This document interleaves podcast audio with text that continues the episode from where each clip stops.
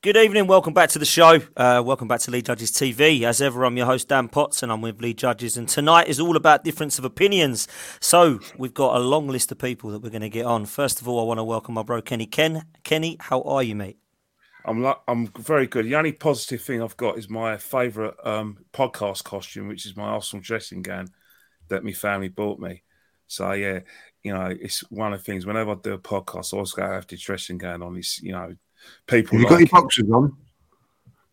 Actually, I've got my Arsenal shorts on as well. You're talking well, about the time on T V when I when I had those um, fluorescent um, um, running shorts. But Lee, Lee, you know, Lee to this day reckons they were not running shorts; those boxers, because they were see through. And it, it was live T V on Sky, and he's never let me, you know, live that down. Right. Well, listen, I'm, gr- I'm glad you're dressed for the occasion, Kenny. Someone else is dressed oh, for the occasion. Leg. Can you and see me uh... you see me knee? Oh, put, oh it put it away. Put it away. Put it away. Put brand. It away. Someone who's dressed for the occasion as Gareth Southgate selects his England team is Mike Feinberg. He's just arrived back. Uh, how are you, Magic Mike? Hello, mateys. How are you doing tonight? Oh, that's good. I'm liking that. That's, that weren't bad, actually. For you, that weren't you, bad, you, mate. You, you know worse. what I mean? Like, you know, you know what I mean? Like, you know? Did you get a uh, batter, or are you I, okay I, now? Yeah, well, I got batter by the uh, by the chat room uh, after the uncensored uh, debut on Sunday, and um, and so you know I've just been battered into submission. I, I, I can't admit that I'm American anymore. Because Who's this American guy? Who's this American guy? Because the American guy has absolutely no credibility. Doesn't know what real Arsenal fans are like. So uh, oh, I'll these, give it a rest. These are sixteen-year-olds who, uh, you know. That's all my family. Absolutely. Yeah. That was Lee's little cousins. Quality. Um, guys, let's get cracking. Um, we thought we'd invite people on to have their say. Uh, Me and Lee have been talking for it. Oh, going on? Come on. I did say I was with Lee Judges. But go on, Lee. How you doing, Lee? Go on. Yeah, I'm all good. I just want to say, look, you know, before before Donna goes mad, look, I've met Donna, which is Dan's mum, right? Yeah. She's a lovely, oh, lovely lady. Chat, right? she... She's a lovely, lovely lady. But I've got this feeling that you don't want to get on the wrong side of it, like, you know. So if you've not subscribed to, to Dan's channel, subscribe now, because I don't think you want the wrath of Donna Potts. So get yourself subscribed. I, I, I, and I can tell you from experience, from someone who got off on the wrong foot with her a couple of days ago. Um, I, yeah, I don't, you know what I mean? I'll tell you what, like, if looks could kill, I, I said something. I didn't agree with Dan the other week when we done that thing at um, uh, the Hippodrome. And if looks could kill, I would be a dead man. I'd be a dead man. Was it? Oh, wow. Do you know what, though? The worst thing to do, the worst thing to do is is when my mum's got a wine on her hand, is, is throw it all over her. And that's what Mike did. So, oh, oh, no, that was, oh well, there you go. That is typical. I, I did not. You, you know what it is, you know, it's, guys. It's, it's the that, same. I'm oh, sorry, guys. You know, when you, you know, in a chat room, there's always a Donna, Donna Potts putting in comments, very defensive of her lovely son. And, and you know, and very pos- positive comments, and I thought, do you, do you know what? I thought, I thought I need to meet this woman. And then when I when I actually met your mum, I went, "Is your name Donna Pot- Potts?" She, yeah. He's a, oh, so you're the one who back who's always um, fighting your son's battles, then. We just had a laugh about that anyway. I, I, you there when I said that anyway. And I'll tell you what, though, I've got to say this now. If you ever um, if you ever met uh, Steve, which is Dan's dad, he's just, beautiful. And I don't mean this badly, Donna. He's just instantly a likable guy. Do you know what I mean? You just love him. Like, he's just the nicest guy you ever wished to meet. And then, you know what I mean? Like, and then there's Donna, who I'm scared of. I'm gonna, I'm gonna say it now. I am scared of Donna. I'll say that now. Steve, you could not be scared of, like, but Donna, I, I'm wary of Donna. I have to say that. Like, but she's lovely. Steve, Steve is Patsy's beautiful wife, like, and uh, and and the mom is. Uh, I mean, look. I, I just want to say this in front of the world. Um, I really, really am sorry, Donna. I did not mean to uh, to turn your white top red. Uh, um, within, Hold on, within literally, there was like the hug, and then there was the spill. And, and, and, and I guess I'm starting to get known for this. I get bumped into and I spill on somebody. The same thing happened with Tom Canton four years ago. Um, at, at the twelfth. Oh, so I remember. I remember that. Do not crowd me, or I will ruin a relationship with somebody. Oh, he absolutely Listen. soaked him. Do you remember that? So, you know, you know, unbelievable. What about what about the thing that fell in my drink? My um, in my. Oh yeah, that's another thing. yeah, that's another thing, right, well. That's another. That's a story for another day. That is. Yeah. I'm sure if you want to know about that, you go over to the Gooners pod, because that's been said a yeah, lot of times. Over here. That, is, another, yeah. that is another channel and another show. Yeah. Uh, let's get on with this one. Um, the season is done. The Premier League season is done. The Champions League final is on Saturday, which I'm going to sit and enjoy and not really care who wins. Don't really want to see Liverpool winning it, if I'm honest, but I think they probably will. Um, another trophy this season for the Arsenal. Another disappointing end for the Arsenal. But some are saying that it's been okay. Some are seeing the season as a, a progressive season. Some have enjoyed it. Some have not enjoyed it. Um, Lee, before I come to Kenny and Mike, who I think are going to have very different opinions, uh, what's your thoughts now that Everton's done, the season's done? And let's be honest, against Newcastle and Tottenham, we were feeling pretty hard done by. Everton, for me, I don't know how you felt. I went into it relaxed, knowing that we were done, knowing that it was all yeah. over. And I have had a couple of days, obviously, since, uh, and I've accepted it now. And everything I've been saying for the last two years has not really changed, in my opinion. But I want to know where you're at right now, mate. I'm going to be really honest. I found the Everton game very, very hard to deal with. Very, very hard. I thought, you know, Um, part of me was going, look how well they're playing now. And that pissed me off a little bit, because um, we didn't do it in the games that mattered.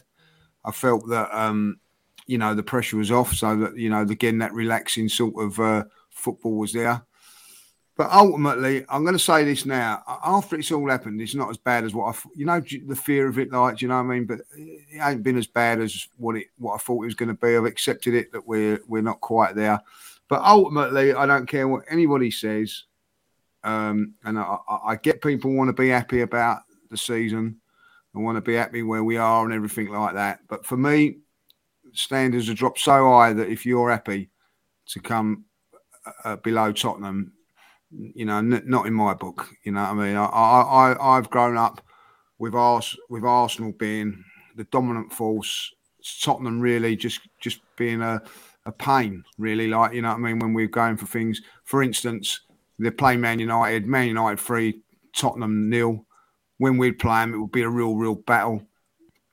Uh, uh, and for the last six years, they've took over and, and and been on top of us.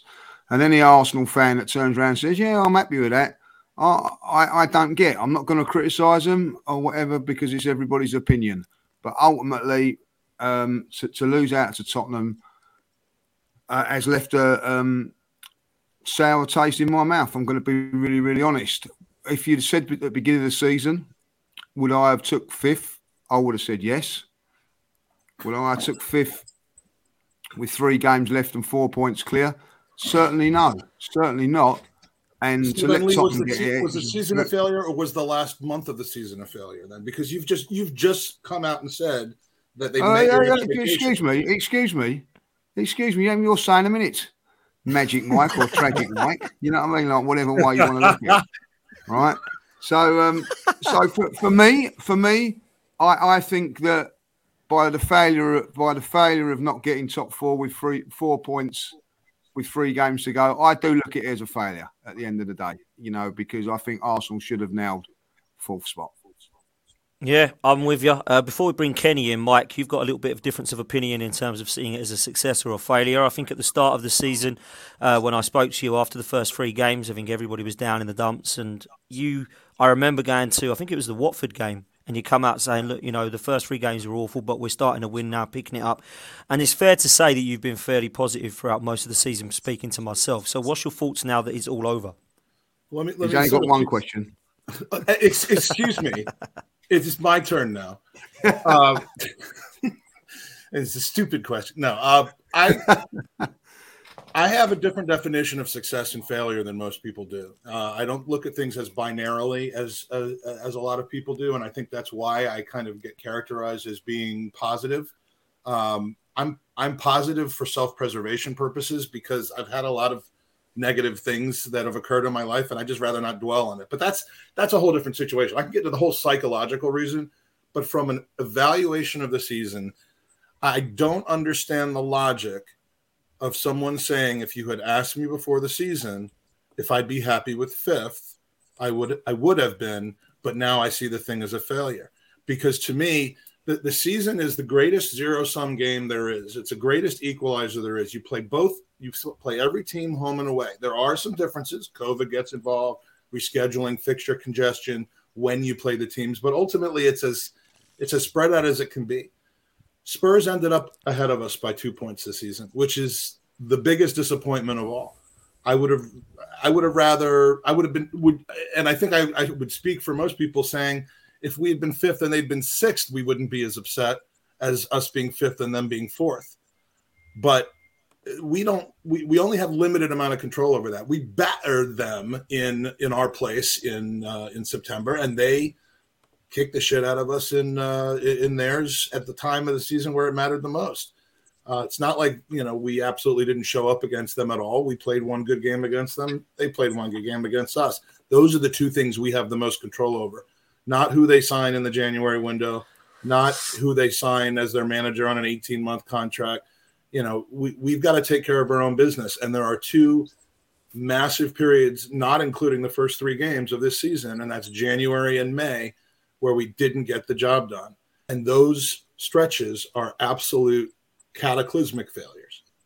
But when you look at the season as a whole, to go from thirteenth to eighth to eighth to fifth is unfortunately perhaps a bit too slow of an improvement, but there's it's still an improvement. And when you add on a lot of the other things that are going on at our club that are influenced by the current regime, that I think put us in better stead going forward, I can't see how you say it's not an improvement. It's not ideal, and I'm not calling it a smashing success, but I'm ready for next season now. Uh, thanks for coming on, Mike. Really enjoyed that. See you later. Have a nice time. Kenny, Kenny, success or failure, man? You've heard what Mike said. What's your thoughts, bro? Take a breath, a, Kenny. Take a breath. It's been a mitigate disaster from start to finish. We spent two hundred fifty million pounds to go from two eighth-place finishes to fifth. For people to even come at the mythology, this is a successful season, they need to have their heads tested. It's not a successful season. We had no European football, where so we had where where we weren't at, were tired. So why are people saying it's a success? As Arsenal Europa League club, they're not a top four club. So why are people coming up with this myth of success? Let's just break down one myth. People said after the first three games, oh, I'd been out with fifth place. Well, let me tell you something. After the first three games, there was thirty-five games left. And we went on a run, and then we didn't lose until we lost to Liverpool in November. Fact.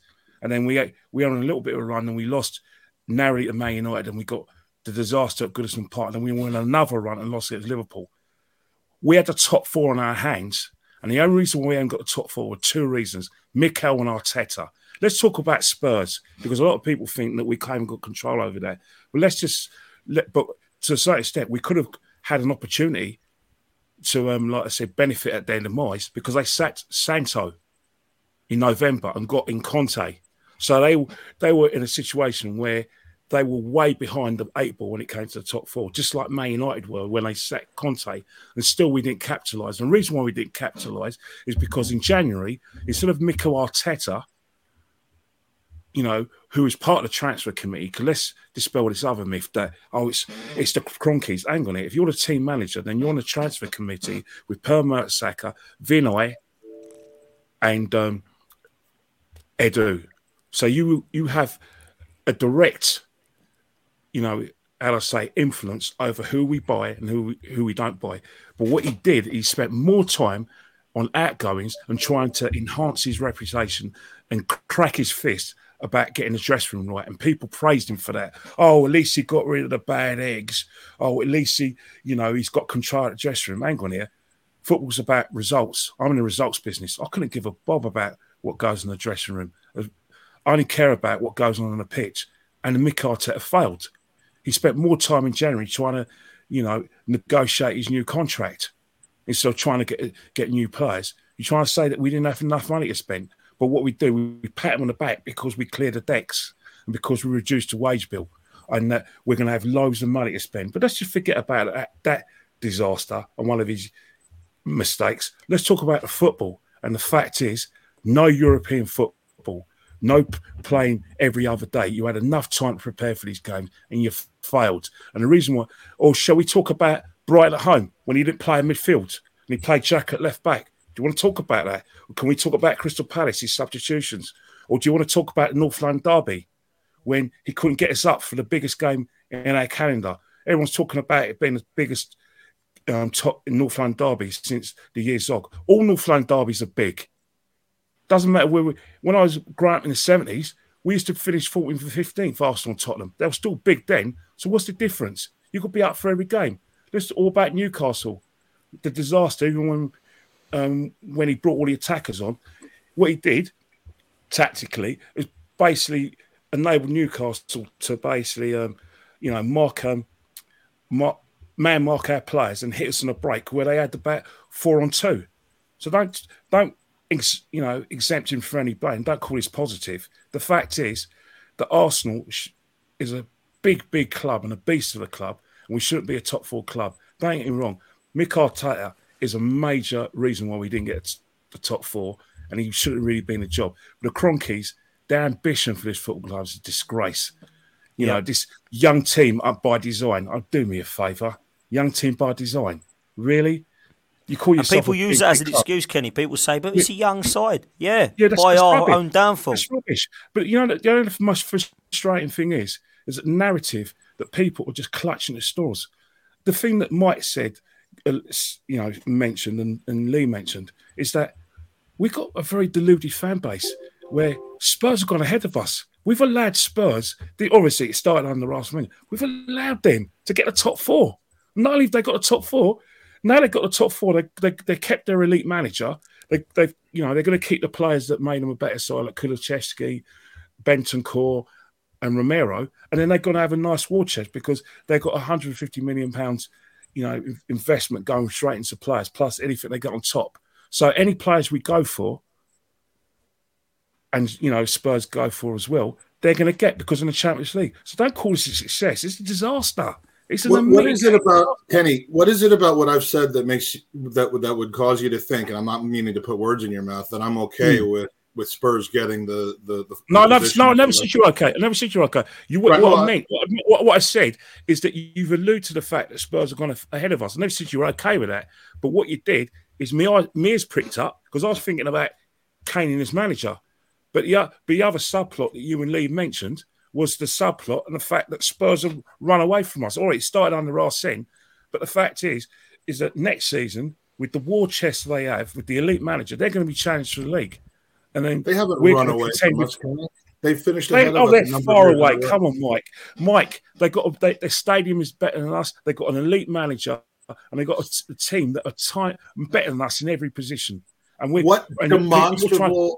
what what demonstrable statistic or or trophy or outcome can you point oh, to? Come on, we're talking about trophies. Point, we're, talk, we're talking about trophies this year. They were in the Mike, Mike, Mike, last if you year. want to, if you if you want to talk about trophies, fine, go about it. When it comes to the league, in the last six years, Spurs are, go, are moving away from us, and if we're one not careful, slot, it's one be, slot each year, be, pretty much. And, and, oh, one and slot it, each year. In two in twenty seventeen, they finished second. In twenty, they finished third. They got a Champions League final.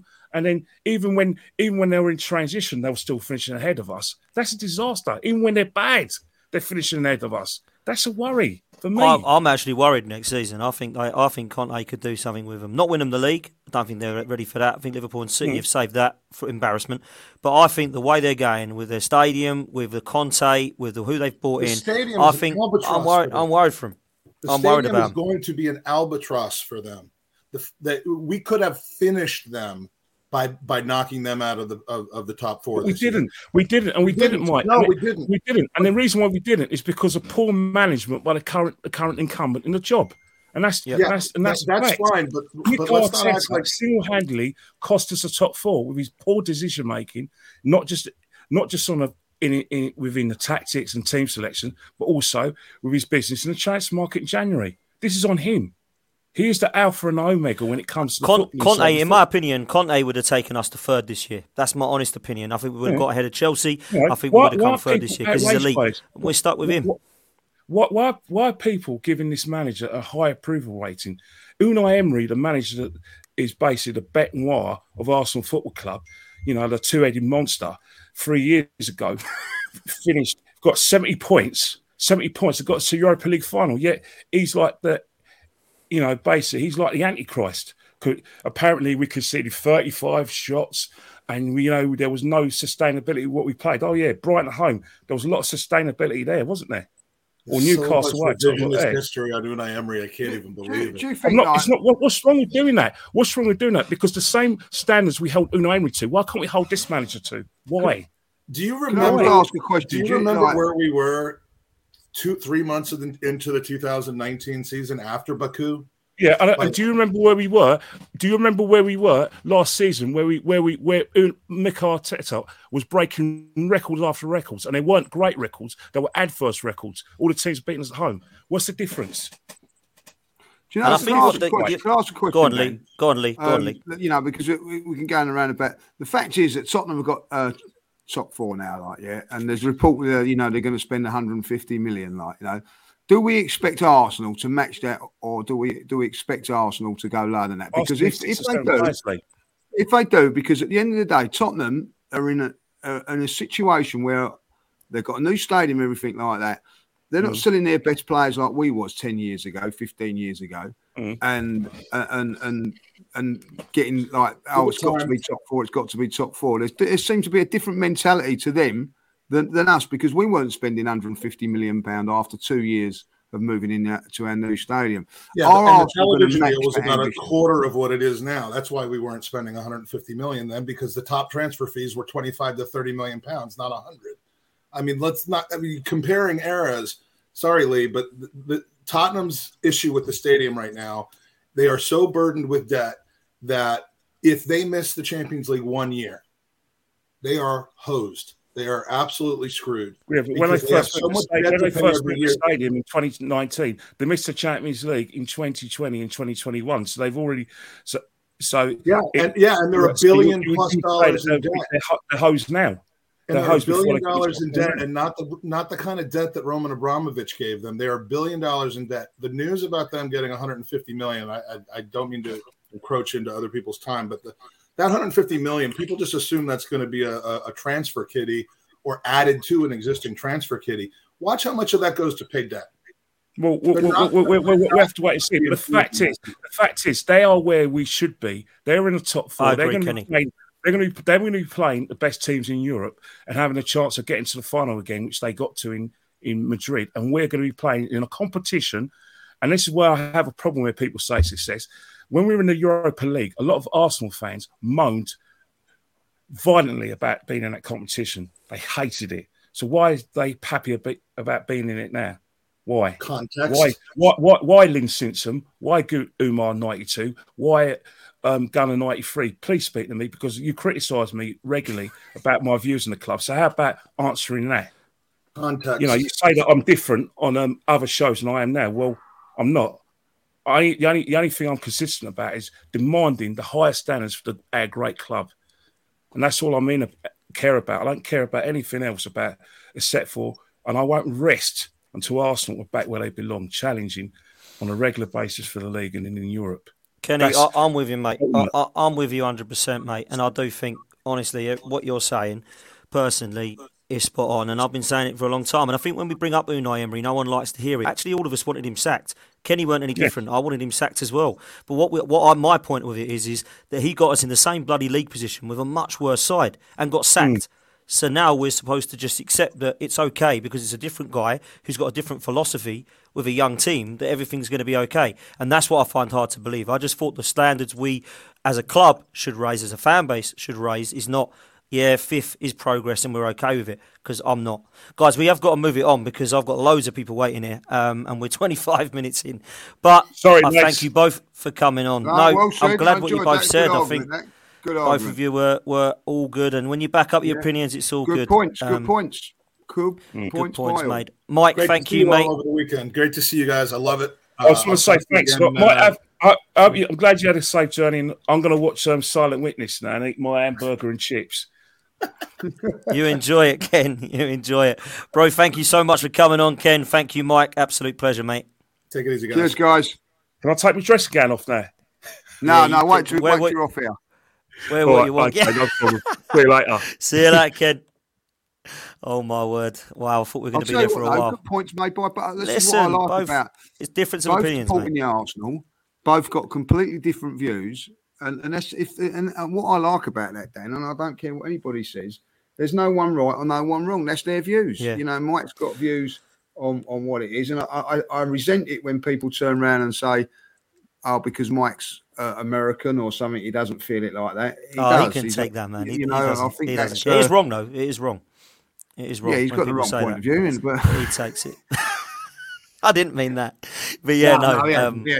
What I'm saying is, he, he's very, very passionate. And listen, I had the pleasure of meeting a load of the American guys over the weekend, and their passion mm. should not be dismissed in any shape or form, or, or any foreign fan, really. No, like you know, um, and. You know, that their, their, their commitment is as strong as our, us.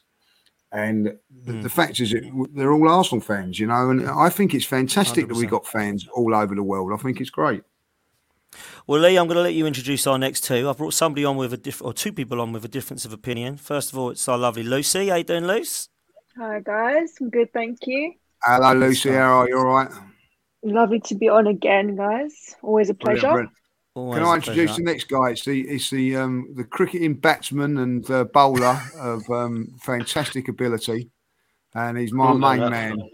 Georgie boy. I love this guy. He is absolutely one hundred percent top top guy. And I'll tell you what I'm going to say about George. Me and George have got little bits of difference of opinions, but again, slightly. we can we can yeah, slightly we can we can talk about it and still get on. Yeah, isn't that funny? Isn't that George, right, George? George George agrees not, with everything I say, though, don't you, George? He agrees with everything no, I I'm say. I'm not going to lie. When Kenny was talking, I was shaking my head so much. I was just like... George, you have a difference of opinions to myself, yeah, exactly. uh, and at times Lee as well, but let's start with you. Yeah. Um, what's your opinion now that it's all over? Because you've been very much pro-Arteta at, at times. You think he deserves more time. Um, is that still the case now, George? Um. Yeah, I uh, I agree with what has been said. Like at at the start, top. Five, if someone said fifth, would you have took that? Then realistically, yeah. But targets do change, so um, being in a position like Lee said we was, we did throw it away. So like I I'll back Arteta, but he did make mistakes. Um, hundred percent, and and I think any fan, George, really has got the right to feel a little bit disappointed by that. I, I, yeah. I don't, you know, if you're happy with it, fair enough. But if Arsenal fans are not happy with that, and I'm one of them, I think they should be given that understanding as well, you know. And I, yeah, I yeah. don't think yeah. there is that so much understanding in it, like, you know. Yeah. The one thing I will pick up on was like um, about Arteta, and it will come across that I'm sticking up for him, that he couldn't get the players up for the Tottenham game. So why is that all on Arteta? Why is them players not took any criticism? Because I don't care if you're twelve years old, thirty-two years old, tw- however, you should be getting up for a North London Derby that gets you a top four finish. Um, no, I think yeah. that's a good point, George. And, and, the, only, and the only person... Do you seriously think the players weren't up for that game? I, I, I don't believe that. I just think that they maybe... Didn't, it they didn't seem like it. Well, at Newcastle, it, well, they didn't seem like it. I think they it threw it away, down, personally. The Tottenham game, I think it came more down to a lack of experience rather than a lack of one hundred percent, I agree. Because yeah. the atmosphere was mental, like it was crazy. So I feel like it just it took it out of them. They weren't expecting it. And and obviously they need to be coached into that. And that's not sort of the place that we're at at the moment with all these young players. But again, mm-hmm. like Dan said, that's our own downfall. We've got a young team. that's what Mikel wanted. And, and the thing the is, Liz, it, we had a young team, and I've, I've, I didn't back the process for that reason. I don't think youth projects win you stuff. But who were the two team, players that let us down in that game? It weren't kids. It was Rob Holding and Cedric, experienced yeah, ones. Exactly. You know, so mm. throughout the season, as much as they have cost us at times, the young kids, not as much as some of the red cards, penalties, and mad decisions we've seen from the inexper- from the experienced players like Partey getting sent off, Xhaka getting sent off, Holding giving away penalties and can getting I, sent off, Cedric. Dan, can I ask a, a, a real big question to these two guys? Of course, mate. Um, And, and it's one that's worrying me now. And we'll talk about Mikel. Um, it's a little bit on Mikel, this, right? The England squad was announced today, and uh, Smith-Rowe's been left out of it, like, you know. And I, I think at the end of the day, we didn't get top four. And we went with Eddie, who's not going to be here next year. And I'm worried now that, that, that Smith-Rowe might be a little bit unsettled by all this because, you know, he's played Eddie every game. Now Eddie's going to leave. Eddie's not nowhere near the England squad. And Smith-Rowe, I think, is, you know, we could have actually gone Martinelli up front and got Smith-Rowe in the team. Chose not to do it. I know Eddie scored five goals and everything that, but for the long term, for me, Smith-Rowe was the, is the future because he's he signed a long-term deal where uh, where Eddie's refused to, and I, I think this is going to this could be another problem for for Mikel Arteta. Yeah, I think you know uh, you're right. I think that everybody was questioning two things with that. If we've got enough strength in depth, so some people can't complain when you've got Smith-Rowe on the bench, he's a good sub to bring on. At the same time, when Eddie Nketiah is playing ahead of you, I really think that's great news for Martinelli, Smith-Rowe or Ødegaard or Saka when one of those has got to miss out for Eddie playing up top. Now, Eddie, some will say Eddie did great and he scored five goals and et cetera, and he's fantastic and he deserves a new contract. I don't stand with that. I think personally I'd rather see the other lads who are going to be here moving forward playing. When I look at what he's doing with Smith-Rowe and at times Martinelli, Lee, at the start of the season, he was the one missing out. I don't know that he's managed that so well. I don't know what your thoughts are there, Luce. To be honest, I've been working all day. I have not seen the England squad announcement at all. Um, but on another note, you could say as well that obviously that has stretched Saka too thin. So Emile Smith-Rowe needs to look at this as more of an opportunity. You play for Arsenal Football Club. I know every youngster wants to play for their international team. I understand what an honour that is, but on retrospect, he can now focus on getting himself fit for the next season, for the Europa League, to really put his head down and sort of get back into the squad and um, and focus on doing bits for us as well. Yeah, no, I, I think you're right. Luce, let's just stay with you before come back to George. Like, mm-hmm. Where do you see things at the Arsenal currently with how Mikel Arteta's done? And like going into next season, does it fill you with any excitement at all? Could you get behind the project at all? It's just simply not good enough. And I feel like we've got, we talk a lot about the last three seasons Mikel's been here and about how we've been sold a dream. But as young as I was when we left Highbury, we, we've been sold a dream ever since we came to the Emirates because the whole idea of coming to this new stadium was so we could compete in the Champions League against the Bayern Munich of the time, the Barcelona of the time. And now we can't even qualify. So realistically, people get angry at us for being angry and for being negative. But it's more about the, the downfall in the long run. Like we've gone from being a big club to a successful club with history to to sort of we can't even qualify for the teams that uh, against the teams that are surpassing us. Tottenham are surpassing us. It's embarrassing. It's not good enough at all. I can't sit here and say I'm happy with fifth place. I can't sit here and say I'm happy with Europa League. And I'm I'm not going to call it a success because I really don't think. Yes, there's progress, but not as much as there should have been. Mm. Yeah, fair play. George, I need to come to you. Like, convince us why this project is worth trusting. See, see, you always do this to me, Dan. I don't, like, I, I back Arteta, but I've said to you numerous things. I don't think there is a project. I think Arteta is the project. Um...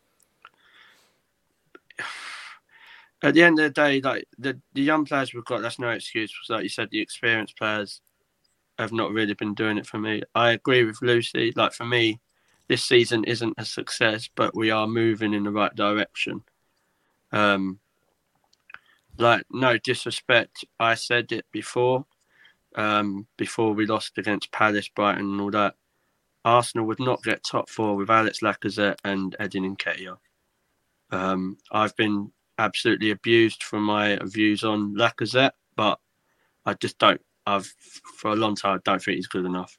Um, I think we'll go out and I know it was mentioned earlier. I think we will go out and spend money in the summer, because um, we've been sold. Oh, it's all about the summer. It's all about the summer, because that's all we've heard, isn't it? Like, mm-hmm. so mm-hmm. Um, who we get, I don't know. Um, but I just, like I said to you before, Dan, I think we all say about the managers, who's the root cause of all of this? And it goes back to the Cronkies. It's all right yeah, saying, wow. oh, it's all right saying, oh, Arteta spent two hundred fifty million or, or whatever over so many years. But what, because the Cronkies have backed us a couple of times, like Lucy said, we was meant to be competing against Bayern Munich when we left Highbury. We were lucky if we could compete against Brighton at some stages, which is embarrassing. Like, yeah. I don't want to lose. I don't want to bloody lose top four to Tottenham. Like, you don't hear. You, but I think, I think I said this to you on Sunday. Like, if we're having this conversation, maybe next, like in the new year, then maybe what they're going to do, sack Arteta, then who they're going to bring in. We're never going to ever bring anyone in like a Conte or someone like that, because the board don't want that. I tend to agree, don't. George, if I'm honest. I do the tend board, to agree. Right, the board will not bring anyone in who's got a mouth. As horrible as that sounds. Everyone says about Unai Emery, all right, yeah, got us to a Europa League final where, no disrespect, we got embarrassed by Chelsea, and we were bad. But we did go through phases where we was good, and from what I remember, didn't we bottle top four against Tottenham when Aubameyang missed the penalty? And as much as Emery. I do think that Arteta did go into the Tottenham game, I think he bottled it. You saw him get off the coach. You saw his head wasn't there. But you've got to go back again to the top, the top of the pyramid. Who yeah. has employed Arteta? Who has then given him a contract extension and announced it in the middle of a season when we're already receiving inconsistent results? It's the board, it's the Cronkies. It's, it's got to look to the top of what's going on, and it's always comes back to them. I've it's like they can't play in a loud stadium as well, to me. At the minute, I've got right. to ask this question, yeah. and I'm going to ask all three of this. Right? How would we feel if Manchester United overtake us next season? Because the new manager and everything like that, if they were to come above us or or challenge, I, I think you know they're in a worse state than we've ever been. What does that say about Arsenal? Comes down to the manager. Club? Well, comes down to the manager. I'm afraid it is. I'm afraid it's going to, because at the end of the day, yeah. Ars- uh, Arsenal, for, sorry, Manchester United have gone down a couple of routes. But if if Man United have to pull their socks up and and start challenging for top four and coming above us, I, I think that r- really does go bad on us. And it, would you bet on Man United coming above us? They shouldn't. No. But I wouldn't bet against it. Recruitment. Oh, I wouldn't bet against wouldn't it. Bet against Recruitment's it. Massive for that. I think with, no, with Ole Gunnar Solskjaer, they had, like, Ole Gunnar Solskjaer had come above us, by the way. So, you know, it ain't all about just getting the elite manager in as far as Man United are concerned. When it comes to the players they've got now, I don't think they're, they're at, the, at the races. Their heads are just completely gone. So it's all on recruitment for me. But you're right, Lee. If they get ahead of us as well, which I don't think anyone could sit there and say, oh, we'll definitely finish above Man United next year, because I don't know what sort of summer they're having. All I do know is that they're massively linked with the striker that I want, Darwin Núñez, and they, they're in the same competition as us. They're out the Champions League. So, you know, why aren't we trying to go for him? I don't know what your thoughts are, George. Well, go on, Lucy. You can go. Go on, Lucy. I was just going to say, obviously, as much as we are focused on trusting the process of, of what, what we've got going, we've got to remember how all, after all this time, City and Liverpool and now even Tottenham, uh, they're always going to be getting further and further in front of us, because their their ambition is so much higher. And Tottenham in itself, we can all sit here and be like, oh, we're a trophy this, trophy that. But right here, right now, they are better than us. And that is the, the worrying thing. We can't live in live in the past, as we used to say to, obviously, Man United. We, we can't keep doing that. We need to see some progress mm. now. Yeah, I'm with you. George? Yeah, um, I'll I'll put myself out there. I don't think Man United are finishing above us next season, but um, they shouldn't. They shouldn't, George, because I, I think that like, I don't United, care what anybody says about Man United. They're in they're yeah. in disarray. At this moment in time, Manchester United are in disarray. They can't win a game. They're all over the shop, l- losing to everybody they play away from home. There's a lot of hell of a lot of work to do there, And if they were to turn it around, and I don't forget they've got the put, they've got a bit of the financial clout, but, but Arsenal should have got financial clout. They choose not to use it. Manchester United have always spent a lot of money, but if they were to come above us next season after dropping so low, I think that's yeah. a massive, it's massive failed, problem. Yeah, um, but that's the difference, like you said, Lee. Like Man United, their board have got that financial clout, what they will use. Um, I don't think Arsenal have. Like, it's all right saying we spent one hundred fifty million in, or whatever it was in the summer, but realistically, out of, out of them players, how many of them do you think that we de- like we really need? Like, you've got to think, L- Lokenga and Tavares were two of those players. Oh, like, it does my nutting about this one hundred fifty million. Like, it's a massive yeah, thing. Like, Manchester City like, bought that on one player. one hundred yeah. million pound on one player. It's not a lot of money in football now. No, no in terms of what it is, it's not a lot of money. Thank you very much, Lucy. It's not one hundred fifty. Oh, it's fantastic. It's about, you know, about the norm. You know what I mean? Yeah. Like one hundred fifty million ain't going to get you uh, anywhere near top four. I'll tell no, you what, if Newcastle ago, spend then, one hundred fifty yeah, million, if Newcastle spend one hundred fifty million this season, they will not get top four. No. Right, I'll say that now. So why is everybody going, oh, Arsenal spent one hundred fifty million and they're expected to get top four? If Manchester United have a budget of one hundred fifty million, they will not get top four. But why is and it all probably do that on one player? It's unbelievable. Do you know yeah, what I mean? No. But um, I just think they've got to just see what the, I suppose, see what the summer is like. It's been built up that we need strikers, because I don't think you need to be a rocket scientist or even have eyesight to realise that we ain't got goal strikers up front. And well, all that's this, where we've got to spend a lot of money. Uh, I agree. But it just does yeah. my head in, like, because no disrespect, like, we win a few games, and this is, I'll say it, like, I know Kenny said we have a deluded fan base. I think that's a very generalised comment, but um, I don't, I think we have a very bipolar f- fan base. Um Like, so we win a few games. I'll give Nketiah a new deal. Why? Do you see Timo Pukki getting a move when he scores a couple of goals? Because what's the difference? Like, Nketiah's not good enough. Like, and then, oh, Cedric has a good few games. Oh, yeah, so we'll keep him.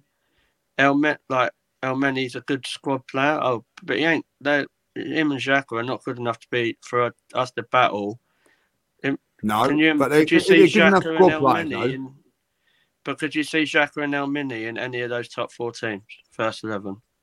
They wouldn't make it into Liverpool. No, no, but you, listen, I, I, I'm a big thing of this. You you still got to have a squad player. You, you've got to have squad players. You know, I look back at Arsenal when they've won things. Richardson wasn't never going to get into to lots of other first teams, but he, he done a job for Arsenal. He, all the way you look around that, yeah. you need that. And and, I, and I, I think that that... You're right what you're saying here, George. Xhaka and, uh, and Elneny shouldn't be leading the line for the last six. Us going into games like Tottenham Hotspur away as our midfield and expecting us to dominate a midfield. And you're right. And the thing about Eddie, I don't care what anybody says. Yeah, give Eddie a new contract, but he's a backup striker at best. He's not the one to lead the line. If he wants to go and lead the line uh, uh, and play regular games, bye-bye. Go and play. Go and, go and lead the line somewhere else. Football, you should dear. Be doing it hard. Football. Yeah, yeah, that's exactly. his level for me. Like, I'm not. Yeah, like, one hundred percent. Lac- I don't think that's and harsh. And then you've got Lacazette as well. Like, no disrespect. Like, that's one thing I'll hold my hands up with Arteta. I think he made a mistake when he named Lacazette captain. And the reason I say that is because then afterwards you're hearing, whether it was him or people, agents saying, oh, yeah, but uh, I want to play Champions League football and I have spoke to other people. What sort of role model does that show to the other players? Mm. Oh, here's your captain, like, and then other stuff like Tierney and Partey get injured, and we're like the Titanic. Like, it's it shouldn't be like that. Um, it does show you how thin the squad is, though. It yeah. just it shows you how lacking we are in players. And we were getting rid of more players in January, which has made it even more thin. I, I just mm. I never understood that. Um, guys, absolute pleasure having you both Thanks on. Thanks for having um, me on. Thank you. Cheers, George. No, cheers, Lucy. Um, and. Listen, me up from behalf of me and Lee, both of you, you've been amazing support to this channel yeah, this thanks season. For your really, really have. Love it. Nice. Love You're both for legends, so thanks for having me on. You're I'll a legend, you later, George. Dan, that's all right. Yeah, that's it, bro. That's it. You know, you know. George, thank you, mate. Top yeah, man, Luce. Always a pleasure. Thank you thanks, both. Enjoy the rest of the show. Bye. Yeah, cheers, George. Take care, mate. Let's bring another couple on, shall we, um, Lee? Let's get some other opinions. Not Somebody, one from another, is it? Not another Oggies for another, is it? Someone, someone who loves the Cronkies. Hey, going around. Oh, there he is. Right, yeah, I mean. How you doing, Russ? Yeah, very well, thanks, Dan. Yeah, hangover's gone. Oh, good, mate, good. Um, and making her debut on the channel is Miss Coco. It's Colleen. Colleen, how are you? Hello, boys. You're right. How we doing? Yeah, all How good, man. Listen, thanks for jumping on. Much appreciate it. Much, That's much right. appreciate it. Um, let's start with Hoggy, then we'll come to you, Colleen. Um, I think I know where this one's going, Russ, but I want you to get everything off your chest. Uh, you've been very, very vocal about this ownership for a long time, mate, and I'm there with you. I think when you look at what Mikel Arteta um, has done this season, a lot of people are mixed. But you point the fingers a little bit higher, don't you, mate? Yeah, always go to the head, mate. If you want to kill an animal, you shoot it in the head, don't you? And uh, I don't know, Russ. Like, you know, I'm an animal lover. I don't know, but yeah, there you go. And that animal is Arsenal Football Club with the Cronkies that they've already had their brains blown out because they haven't got a clue what they're doing. Um, I just see, see on the chat a minute ago a Liverpool fan who said in the nineties and early two thousands, he said that he feared Arsenal. He feared Arsenal. He said he can't believe that we've given a manager. Arsenal Football Club have given a manager, or coach as he was at the beginning, but then a manager, his first job. Arsenal Football Club have given an absolute novice his first job at the club. That's the Cronkies that have sanctioned that, whether it be under advice from the C E O or whatever, but they've signed that off and allowed that to happen. Liverpool done seen... that with Kenny Dalglish, though. Yeah, and uh, their team was a was a juggernaut, wasn't it? Which was, you know, it came to an end not short, not long after that. But yeah, it was a juggernaut, and they always used to, and they always used to promote from within, didn't they, Lee? They had yeah, the boot room philosophy, and they used to promote from within. We're completely different now. we've never we, we've had Wenger there for lots and lots of years. We we then threw the the, the Cronkies then threw uh, Mister Emery under the bus. Um, And, and let's get a few things straight. I've seen a few things on the, on the chat which have really boiled my proverbials, right? the, the Cronkies have only took over, only had overall control since two thousand eighteen. What a load of tosh. Absolute tosh. They've been in overall control of this club, sixty-five percent of the club, since two thousand thirteen. The same mistakes in transfer windows at crucial times are being made year after year, no matter how, who the employees are below them. The, the, con, the, con, the, con, the continued use of stat D N A in our recruitment, the continued failure of our training establishment to keep players fit, all under their watch. It's an absolute disgrace. And when people keep bandying these figures about, about one hundred fifty million pounds in transfer in transfer windows, that's another load of absolute rubbish. one hundred fifty million pounds is spread over the course of the five years of the contracts of the players or the four-year terms of the players. So the actual spend in the transfer window is thirty million pounds a year, plus the wages. So please don't tell me we've spent one hundred fifty million pounds, because nobody does that. Only very special occasions where big name players like Haaland maybe have a release clause in their contract and the whole whack is put up front. Like Thomas Partey, I think, allegedly, his transfer fee had to be paid up front because it was a release clause. So that had to be done. But his wages are spread over the term of his contract. So please don't tell me that's another myth that has been um, been uh, purported by our fans. Don't make excuses for the Cronkies. Call them out, because they have been in charge of this utter mess since two thousand thirteen, and they were on the board from two thousand nine. So they've been involved in the decline before your very eyes, as my daughter just said, all that time. I can't, re- Lee, I'll let you come in with this one. I can't really disagree with much of what he's saying, if I'm honest with you. Yeah, I, I, I get what Russ is saying, but I, I, I am of I am of the the ilk with the, the Cronkies. I'm a little bit on, you know, they call me the flip flop, and I'm staying. I've got my flip flops on about this because I I'm in the camp is that when they've had sole ownership, and I mean so sole ownership, I think they've backed their managers as as well as what they can. Uh, uh, they have they have backed Arteta. Um, and, and you know we'll see again this summer. I, I think that.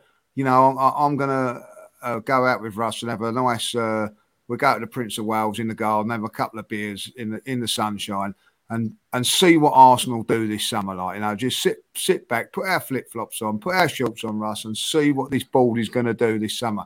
And if they don't, then you know I'm going to be I'm going to be firmly on Russ's side. You know what I mean? Like because you, there's something not quite right.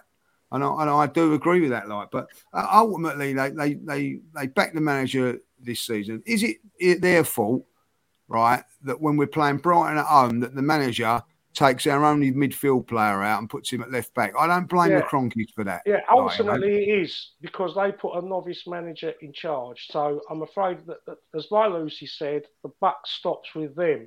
They are the ultimate decision makers. They can sack him any time they want. And they've chosen to give him another extension to a contract. Well, that, that, that's another, that's another, that's another debate, uh, yeah. and I agree with. I, and, I think that three another years. Point, for... Another point I want to make is, is, is I haven't read all of his programme notes that he wrote, but he said that in the future they're going to listen to Mikel and Edu. Well, why weren't they listening to him in, him in January? Because you're not telling me that Mikel and Edu didn't go to the board and say we need reinforcements, because if they didn't, they need sacking. Because that, it was obvious to every man jack of us and lady jack of us that we needed reinforcements in January. I think we all agreed with that. We weren't scoring yep. enough goals. Yeah, had, I think that's been a massive downfall. I we had Aubameyang on his way out. We had Lacazette who couldn't hit a barn door with a banjo. And then and then we had Nketiah. I mean, it was a recipe for disaster, Lee. And I'm afraid... Yeah, I, I, I agree. Like, when, I, when, I, when I look back on it... Uh, And, and the dust has settled. I don't know how everybody feels about it. I do think that we look at January as a massive, massive mistake, particularly when we was at the bare bones at that time. It was we was being crying out that we need players, and for them to to get rid of players, and then all, all of a sudden, like um, you know, like sort of bigging it up. Oh, I've got the team squad thin down, and I've saved the wages. It was a real kick in the old uh, in, in the old left foot. That was a that was a kick in me mm. bad knee. That was like, you know what I mean? By the way, one hundred percent. Just, I'll, I'll, I'll just say one last thing so Colleen can have her place. We have saved over one hundred million pounds a year in wages since Ozil went. Just let that sink in when people say oh that we've God. spent a lot of money. Yeah, we spent a lot of money. We've saved one hundred million pounds in wages. Well... They're businessmen after all, Russ. They're businessmen mm. after all. Follow that, um, Colleen. yeah. Follow that, Colleen. I'm, I'm, not, I'm not that far off from Russ there, to be fair. I'm on the Cronkies' necks a little bit. I Good. mean, they've always, they've always said, they did say that they were never going to fully invest, like put the amount of money that we've always wanted until they had full ownership of the club. And... I just don't think we should be going lightly on them. They've not actually achieved anything for us in terms of what we, our ultimate goal is in terms of challenging and getting a, and getting a league, consistently being in the Champions League. Now, obviously, this takes some time. And, you know, we I mean, we were all there during post-Wenger, Unai Emery, Lundberg, for that small period, and Arteta coming in. And we're getting to this three, three-year point of, of um, having Arteta, and we've missed out on the Champions League. And I think this kind of, for me, I, I'm kind of teetering when it comes to the Cronkies. I'm not giving them a pass, but we've just missed out on the Champions League, and, the, and it's the manner that we did. I know everyone's saying, "Oh, you know what happened at the, if we took if we knew at the beginning of the season we'd be in the situation that we were in, you know, just getting fifth, you know, just being a point or two off, we'd have taken it." But the context is being taken out in terms of the position we were in, the position we were in in January, considering that we were. Given out of nowhere pole position for fourth, and we all knew we needed reinforcements, and obviously that comes down to not just the Cronkies, but it comes down to um, Arteta and they're doing terms of tactics as well. But it's this, it's kind of like what Lee said. Until we know what they do this summer, you know, we shouldn't really be being nice to them because oh yeah, they gave us what one hundred fifty mil last season, and you know they have been putting stuff in the club. But if we're going from fifth, eighth, eighth, fifth, you know what what is the you know, we should be knocked the... in the neck. Do you have the confidence, Colleen, as well, that if we do spend, spend, spend, like people always say, we've got another war chest and all the fans get really excited. Do you have the confidence that it'll be spent wisely and it'll be, you know, more youth coming in and more play- young players added to it? Like, do you do you like the process of what you're seeing?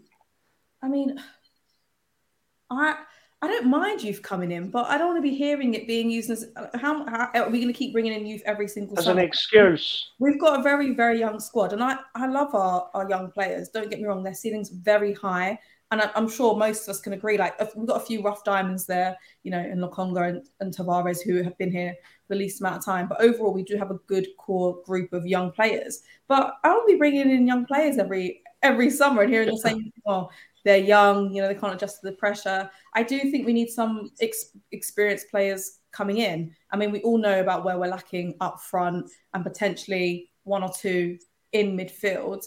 And, you know, our um, our fullbacks when our, our first choices are out.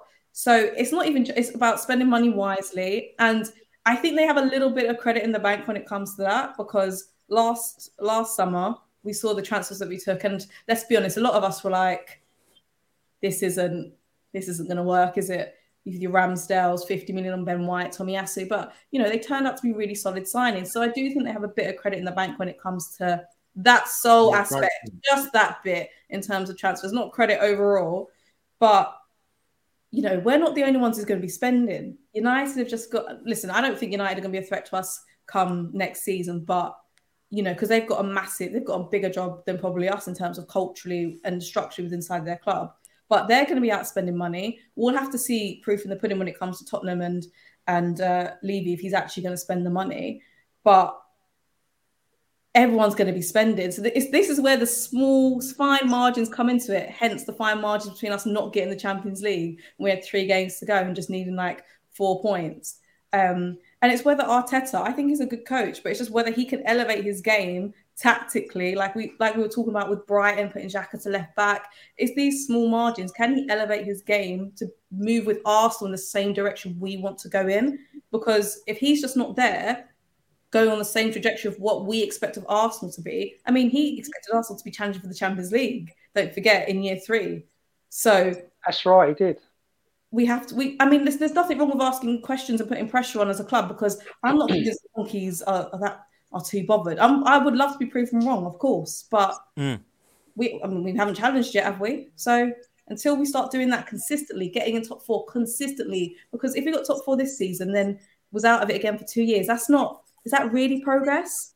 Oh, because mm. we got it one, we got it one season, then we tailed off again, like going back to fifth or something. It, we need to go back to being consistent, consistently challenging, consistently being in the top four. So there's time will tell. It's still kind of, it's a bit early, but I'm glad this season's over. Couldn't take one more second of it. Get the window over with, because honestly, I had to wear a Tottenham shirt because of these lot. So um, I've been... Oh, I heard about this. What happened there? You lost a bet. Yeah, on the terrace. Uh, you know, when we were put in the driving seat for a little bit, I thought, you know what? There's no way. There's no way uh, Arsenal going to do me over here. No way. Um, I've never bet on Arsenal, Colleen. Well, no. Oh, no. I've uh, I've learnt my lesson. And um, it's a hard lesson.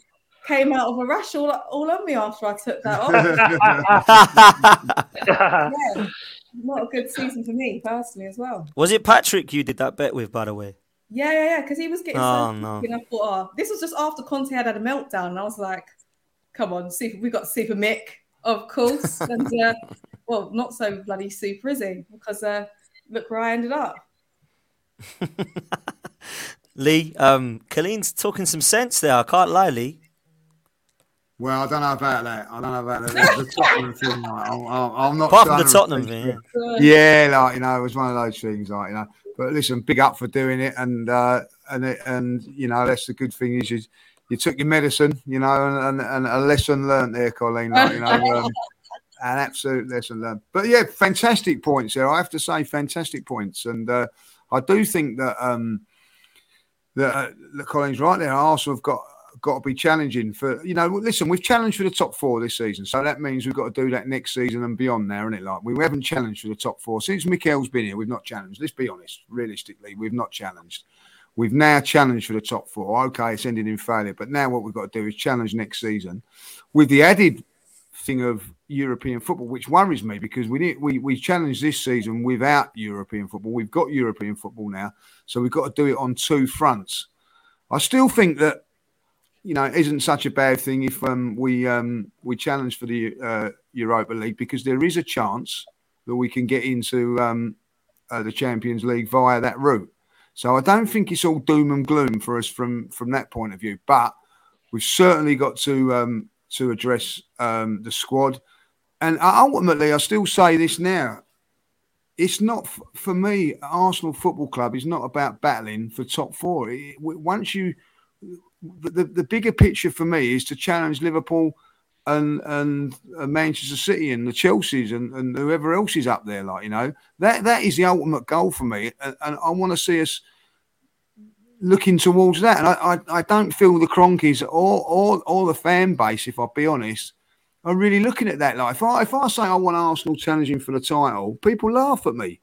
Yeah, you know what I mean, like, and go like, oh, you know, you're deluded and all that. Like, I'm not saying that we should be challenging for next season, but there has got to be a time and, and, and this process, if you want to call it that, that at some stage we challenge the top for the title. And if you're not prepared to do that or not going to be doing it, what, what, why are they, what's going on here? Because I, I'm afraid that is the ultimate goal for me. Yeah, and can I ask? Can I ask you a question, Lee? Yeah. How many players? How many players do you think sensibly to go in the first team and squad fillers do we need to challenge for top four next season?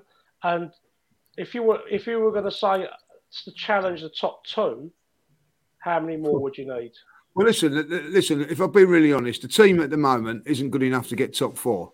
Right, so basically you need ten new players if you're going to look at it down that road, but that's not the way you're going to go, because I look, I look at it and I think that I think if you, you know, um, Smith-Rowe's got to get better, will get better, Martinelli will get better, Xhaka will get better, I think Ødegaard will get better, so that's that's a good thing there. Can I, can I, just, can I just say one thing, Lee? I, I think I think you're slightly wrong there. I think the, the first eleven was good enough, but we lost Kieran Tierney, yeah, yeah, Thomas yeah, Partey and Tomiyasu out of our eleven. I, I, I think that it would have been, would have given, what I'm saying over us, it was good enough to get in the top four, not win the league.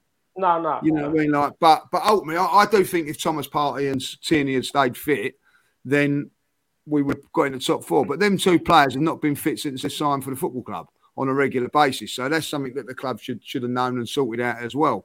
I think we need seven players minimum, mm. and that's with the inclusion of um, Saliba coming back. I think we need seven. And then I hope that lessons a lot are learned, that, that come January, when we're going hopefully for two competitions, which will be the Euro, Europa League and the league, that they invest with another three. So I think within the next six months, ten new players have got to come through the door at Arsenal. So, so bearing in mind, we've already um, allegedly got Marquinhos coming. We've already got uh, Turner, is it, the goalkeeper from America. We've already got uh, Trusty, Trusty the process. Uh, from from America, so we got that's three players coming in. So what we look at, win the Super Bowl at this rate, wouldn't we? We win the Super Bowl, and, and, and, and apparently Hickey. So apparently that deals. Yeah, so like they're all squad players, aren't they? They're all squad players, you know. Yeah. Uh, what, but what I'm saying is, you, you know, I think we need look, look we, we need two midfield players to go into the not not to just go into the squad, to go into the first team. Two new. Uh, What Arsenal need, I think, is a, a proper, another player to replace Partey or or to cover Partey.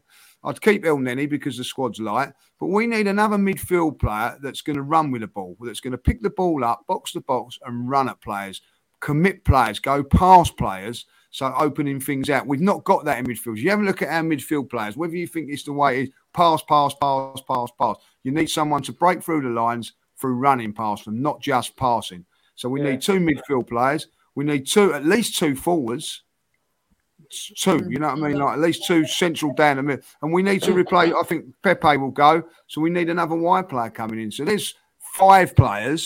Is that right? Yeah, five players that are going to come into the actual first team and improve the first team. Then you need another two to play. It's, a, it's so a big, massive big, job, ain't it? It's a massive It's a massive.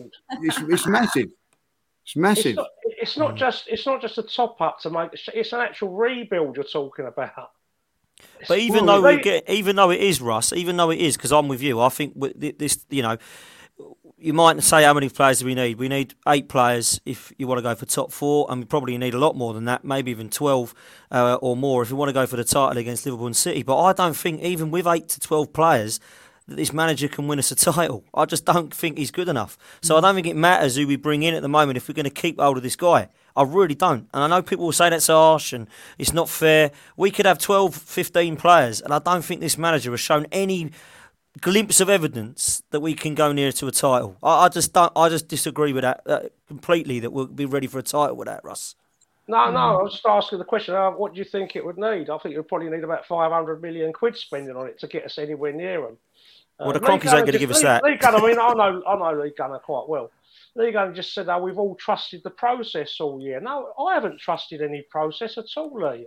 The, the whole trust the process thing emanates from Stan Kroenke. It don't emanate from Edu and Arteta. It emanates, that's the thing that comes from the top. I, I don't trust the process, but what I do say is I, I support the team.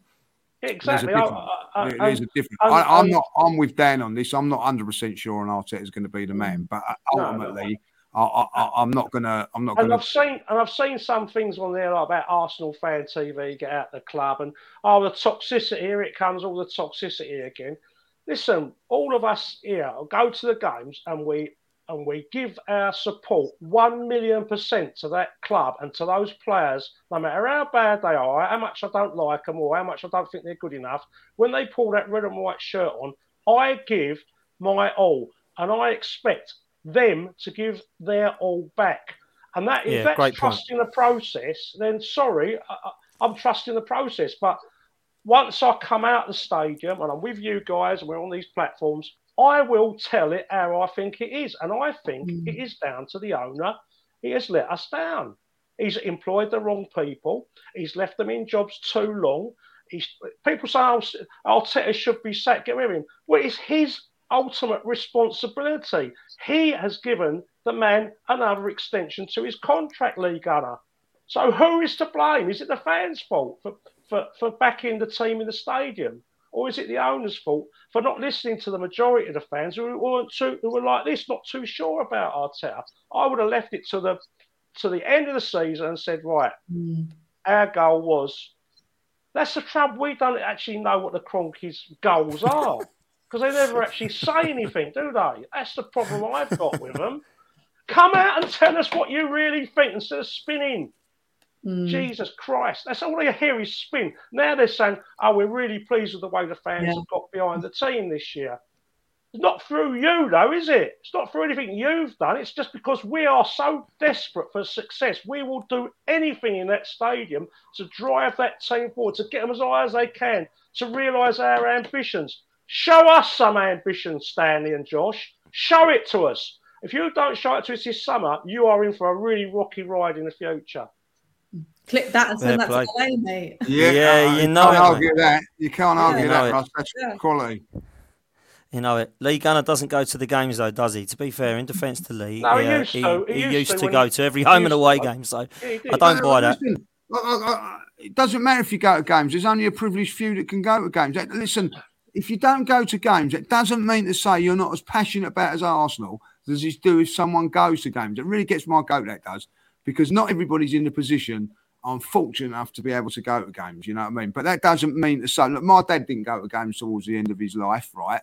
But I can tell you that now, he was as passionate as I was, Absolutely. and I went to games. So, like, don't don't ever come back with people turn around exactly. and say, because you don't go to games. I've, I've, I have a fellow who's a customer of mine, he comes and knocks on my door, right? Because he doesn't get to the shop where I work, and he comes to the door, he's in absolute bits.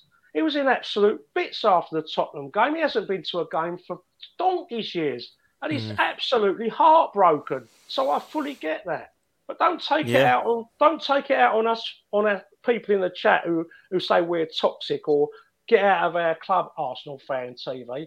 Arsenal fan T V ain't the reason why this club's not doing well. This platform's not the reason why this club's not doing well. It's those arseholes who run this football club's fault. They've been in charge for, for thirteen years. On, well, to varying degrees. They've been on the board. They've had full control since two thousand thirteen. They are in charge of recruiting the people that to do the football jobs, because I liken them to restaurant owners who've never seen a pork chop or a, a can of baked beans before, and they've, and they've bought a restaurant and they don't know how to cook, they don't know how to light the cooker, they don't know how to open the front door, they don't know how to use the cash register, they don't know absolutely jack shit about football, and yet we're supposed to trust them. That's why, Lee, Gunner, I don't trust the process, because I don't trust the clowns at the top. The head is rotten. You've got to cut it off and start again. To be fair, I don't think Lee was actually pointing at fans like yourself, Russ, but I I think you've no, summed no, up I, that you don't no, trust I, the process. I, I don't take it personally. I, I I see what he's saying, that all the fans who go to the games and, and all the people on social media, et cetera, are backing the process. Well, that's just not true. It's just not Listen, true. Listen, if they want to back the process, let them back the process. What is the yeah. pro- What you know? What I mean, what is the what is so wrong for fans to back the process and back the club? You know what I mean? Like, I know a lot of fans that won't hear anything wrong about Arsenal. Whatever they, you know, if they lose, it's somebody else's fault. You know what I mean? I I, I don't see the problem with that, and I don't see the problem if you want to criticise a team as well or the club. What you you're a supporter. You pay your money, and, and listen, whether you go to games or not, you pay your money, because if you're watching the T V, you're paying Sky, which is paying the club, yeah. et cetera. So don't don't don't get away. You have got the right to support, support that team, support the club how you want, how yeah. you want. No one can tell me how right or wrong to support the club, and that's it. You know what I mean? And I would never tell anybody else how they should support the team or not.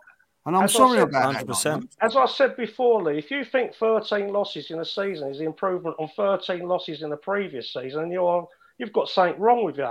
It ain't an improvement at all. No. It's the same.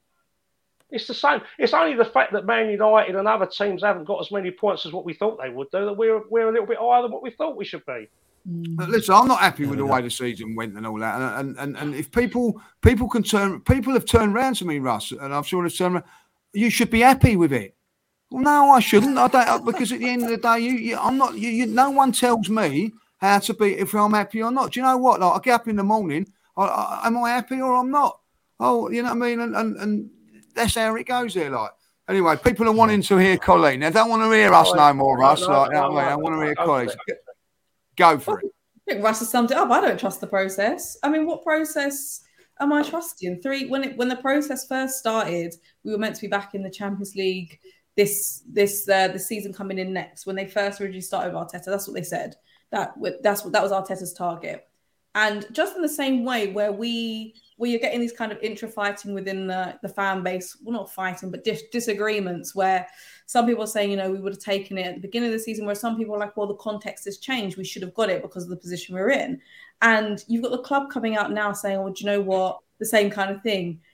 We kind of overachieved for this season. So they've kind of changed their own goals themselves. And we're going to end up turning to United. They've been in a process for about nine years to get back to where yeah. they were under Ferguson. And I, I don't want that. And no, you're right. I think modern, I say modern Arsenal is in like twenty-first century Arsenal had a habit of, or the ownership rather, has had a habit of hanging on to coaches or managers a tad too long. Just that we hanged on to Emery a bit too long. And um, we, I love love Arsene Wenger. I think we hanged on to him a bit too long towards towards the end. Are we seeing this again with Arteta? Great point. Great I point. Think, I think he's a good coach, but we don't have we don't have time to be like going in a ten-year process. This process feels like it's never ending. And I know projects and processes are not linear, but if we're not careful, we're going to go from the third biggest club in England and start slipping down in terms of trophy counts very quickly. I mean, City normally rack up three to four each season. This year was the anomaly for them by just getting one. And it's just, it's a, it's a bitter pill to swallow. Um, and I'm just not confident that they're going to turn it around quick enough and, and consistently enough. They've got so much. If we had got top four this season, I probably would have been like, do you know what? Fair enough. Eighth, eighth, fourth. Let's see where they go now. Let's see. But as we mm. just missed it, I think question marks have to be raised around this one hundred percent process. Well said. And well they've said. Not helped themselves around giving him the contract. Obviously, it's difficult because, you know, whenever you give it to him, if they were always going to give it to him, it's going to be very difficult when you do it because there's always someone who's going to have a gripe with it. But now mm. it doesn't look too good. It doesn't indeed. Um, before we bring on our... Before we bring on our last three guests, I want to bring this chat up because it's absolute class from Craze. The fans say be happy. Josh says be excited. Arteta says be on time. That is absolute class, Craze. I love that, man. Absolutely love that. Uh, also, I absolutely love Russ and Colleen. Russ, start with you, man. Thanks so much, not just for tonight, mate, and raising great points as you always do, but for your support for the channel the whole season, man. You've been a legend. You've come on loads of fan cams. You've done loads of your own stuff for us, content-wise. You've jumped on at every opportunity, man. And, of course, you've been great tonight again, man. So thank you, bro. Thank you. And I always sing up loud and proud at the stadium, as you know. Loud and proud, Gooner through and through. Cut me in half, one hundred percent. It says Arsenal through me. And if you do stand next to Russ, bring your earmuffs, all right? Yeah, I'm loud. He, he is loud indeed. Russ, you're a legend, mate. Thank you so much, bro. Lovely meeting Take you, Colleen. Lovely meeting you. And thanks, Dan, for bringing me on once the season's ended and it's all misery. Thank you for that. I know, I know. I'm sorry, sorry Colleen. I'm so sorry, but I do want to say a huge thank you for coming on because I know it was a bit last minute great today debut, and I want debut. to miss you. Really good debut. Patrick um, Vieira debut, that was. Patrick Vieira debut. Um, but like thanks so much. We'd love to get you on again at some point throughout the season. So thanks so much for coming on, Colleen. No worries. Take care, boys. Yes, thank you. See you later. Take care. Right, let's get these these guys on, oh, shall we, lastly? No, that was a good double act, them two. That, that was, was a good really good double act. Cause, how you doing, bro? You good, Yo. Corey? Yeah, man, all good, man. How you guys doing? Ah, yeah, we're all good, man. It's good to see you, man. Let me bring the other two guys on as well. Albert J T V. Albert, what you saying, bro? Yes, people, good to see you, man. Good to good to be back on the channel, man. Yeah, good to have you back on as well, man. And, of course, we've back got Daniel Bailey. On how we doing? What's going on, Dan? What's going on, guys? All good, man. All good. Let's, you all right? Let's. You all right, Lee? Let's get some. Um, let's get some. Uh, some opinions, shall we? I'm going to let Lee have a couple of questions in a minute for you guys. I want to start with Corey first, man, because I speak to Corey quite a lot on voice notes, man. We've known each other for about twelve years now, man, and we've never really understood the process and never really got this manager. But I wanted to see where you're at. Um, Now that the dust has settled a little bit, so to speak, mate. So what's your thoughts, Cos?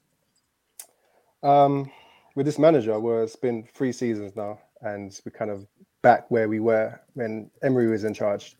Um, I think even less then, because when we finished fifth with Emery, we was in the Europa League, and we got to the final of that as well. So I think me and you, Dan, we spoke a lot about sometimes thinking that being out of the Europa League would benefit Arsenal because less games...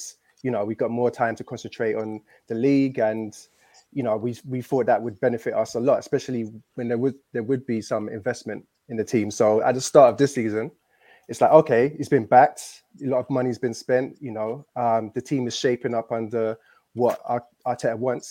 So let's go. And you know, at the start of the season, we did have players like Aubameyang and you know whatnot, um, and we had much more of a fuller squad. So it was looking all right. Um, And then we get to the, the end, you know, half of the squad's gone, um, including our, our main striker, you know, and um, we, we finished fifth, so close to being fourth. I mean, the title of the show is Success or Failure. That that's a failure to me. A hundred percent, man. And just before I move on to, to the other guys and let Lee have a, have a couple of questions, I, I honestly... I think you talk facts whenever you talk to me about your kind of question marks over this man management stuff. And me and you said, didn't we, in January about this Aubameyang thing that left, left a bit of a bad taste in our mouth. But I wanted to put it to you, Cos, because a lot of people were saying to this to me, how well the players are doing that have actually left. Now, normally when players leave Arsenal, they, they you know, they don't really go on to, to do much over the years. But when I look at the ones that have actually left, somebody sent me a text the other day. Emi Martinez has gone on to have quite a good career at Aston Villa. Bellerin's even won the bloody equivalent of the F A Cup over in Spain. Maitland-Niles has got himself to Europa League Conference Final, as has Reece Nelson. Aubameyang is absolutely smashing it. And Guendouzi and Saliba have got himself in the France side and Young Player of the Year for Saliba. So is is there a, is there some kind of truth to that, that you know they've gone away from this manager and progressed their careers, so to speak? Yeah, it's it's clear. It's evident. You know, people talk about Guendouzi like he's unmanageable. You know, I was like, look at what he's doing. Like, is it George Sampoli at Marseille that coaches him? He's I've not heard any reports. I'm not seeing any headlines that Guendouzi's causing any problems there. You know, so he's not unmanageable. He's actually done really well there. And like you said, he's, you know, he's got a France call up and whatnot. So, and then we, when you look at all the other players that have fallen out with a manager, you have to ask who's the common denominator here, because we've, as Arsenal fans, we've never known um, a manager to fall out with as many players in such, in such a short space of time than what's happened with Mikel Arteta. And I do get Jose Mourinho vibes from um, Mikel Arteta, you know, that sort of, it's my way or the highway. And, and he's got a bit of a attitude himself, and, you know, the whole non-negotiables and whatnot. Um, and some, you know, when you when you're in charge of a squad of twenty-something young men, you're going to have different types of personalities. Part of the job is dealing with those different types of personalities. You know, some people are going to be um, a bit more unreliable than others. Some people are going to have a bit more of an ego than others. And you have to be able to navigate. That's a big part of the job, to navigate around the squad and make sure that you're getting the best out of those players. You don't just give up on them and then get rid of them and then give yourself a pat on the back because you've got the wage bill lowered. That's not how football management works. And when we think about Arsene Wenger, that's one of the things we credit him with, you know, that he, you know, when I read his book, he talked about how it was difficult to manage Van Persie um, and, and all the other different characters. And, you know, especially when you think about, like, you know, our old back four with Keown and Adams and guys like that, they had big personalities, big characters, had big issues outside of football. But when it came to performing on the pitch, they they they brought one hundred percent every time. And that was a big part of being at Arsenal club and the manager that you played for. So you can't just say, well, okay, well, it's always, it's the player's fault. And if they if they can't get with his non-negotiables, then they got to go. He'll never get anywhere as a manager if he carries on like that. Listen, I think you talk facts, mate. I can't lie. Like, me and you are on the same wavelength. We really are. And it's a great point about the Guendouzi thing, because I haven't heard any reports about him or Saliba being unmanageable and being poor. If they were, they wouldn't be in the front side.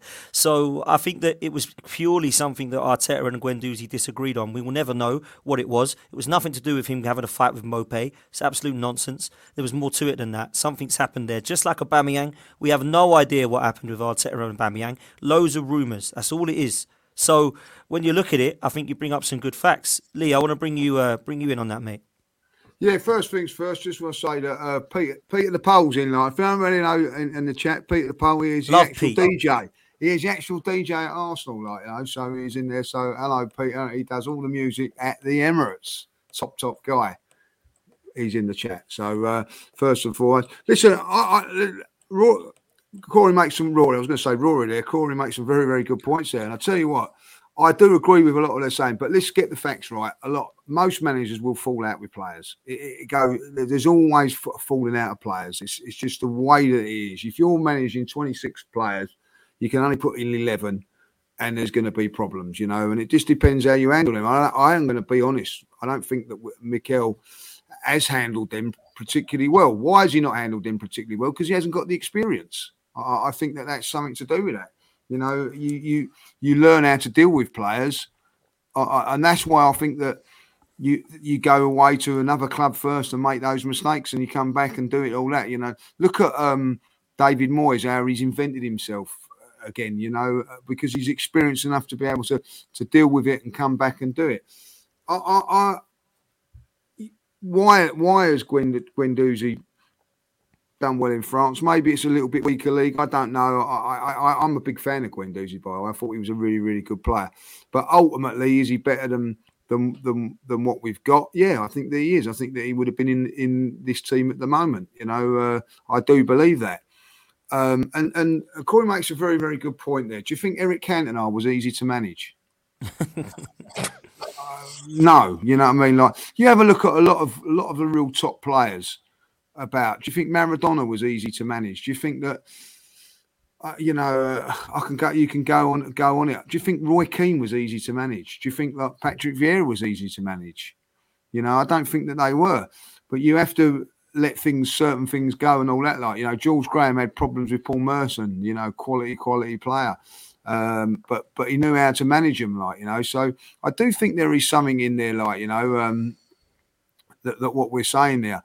But ultimately, guys, it, it, we, we can criticise the manager as much as we want. He's here to stay. And that's, that's my, my question to you all. Like, you know, it's going to be my question now is, what is success and failure for next season? That is my, what, what, what do we all think that's going to happen next season? Who wants to go I'll first? Go, I'm, I'm, go, go on, Albert, you go. Go on, you can go. I'll chuck it in, Albert. I'm chucking you into the deep end. God, what's it? What's it? Well, first I've got to say the chat's been lively, man. God, I've been sitting back watching, getting a popcorn. I was thinking, flip it, no.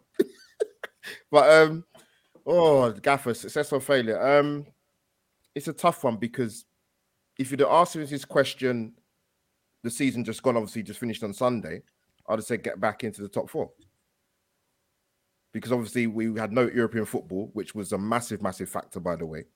Um, but sort of fast forwarding, going into the, the impending season coming up, I'm concerned, Lee, man. I'll be honest with you. The, the immediate answer to the question is I don't know, man. Um, I'm concerned.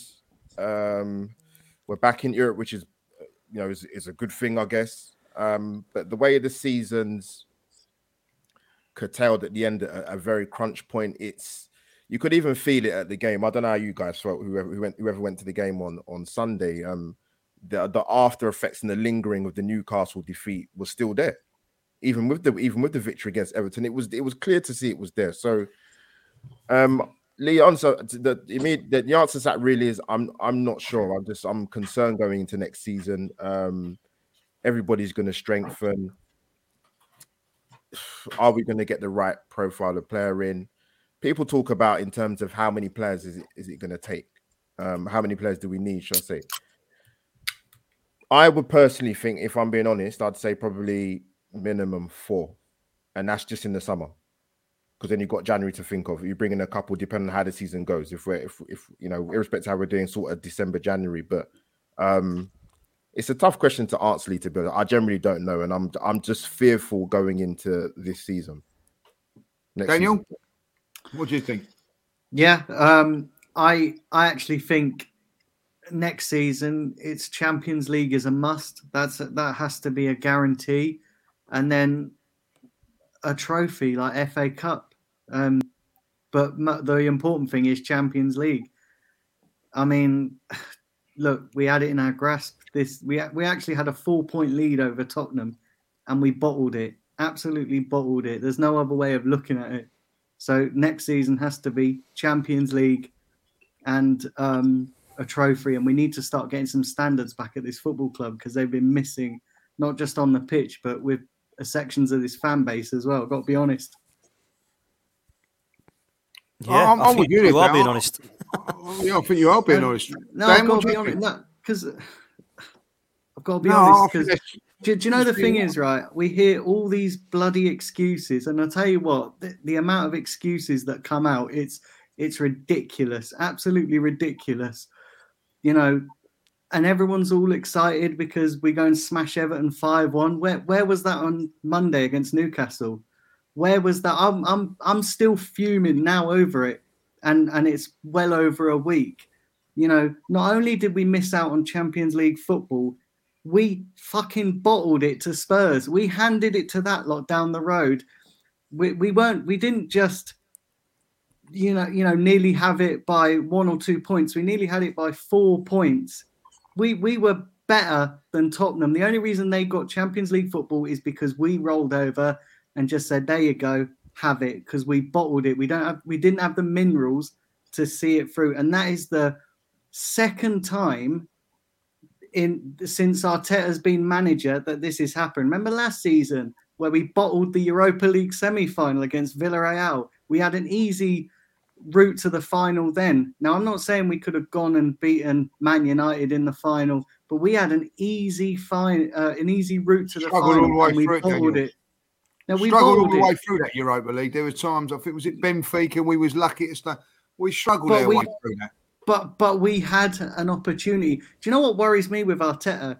Is that when he's got a single objective, he can never achieve it. When he's got a single objective, when he's focused on one thing, last season being the Europa League, because when our league form went to shit, that's what he was focusing on, and he totally bottled it. Now this season, we were out of we were out of pretty much every competition by January. He only had top four to focus on, and yet he bottled it, absolutely bottled it. So everybody, raise your standards because it's disgusting, the excuses. And when people say, oh, well, we never expected to, to even get near fifth at the start of se- at the start of the season, I have one thing to say to that.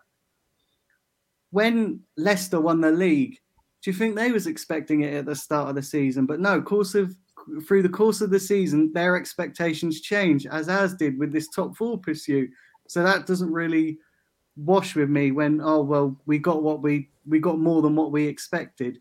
And I've seen other people saying, oh, well, if we sack Arteta, then we're just ending up into a revolving door policy when it comes to managers.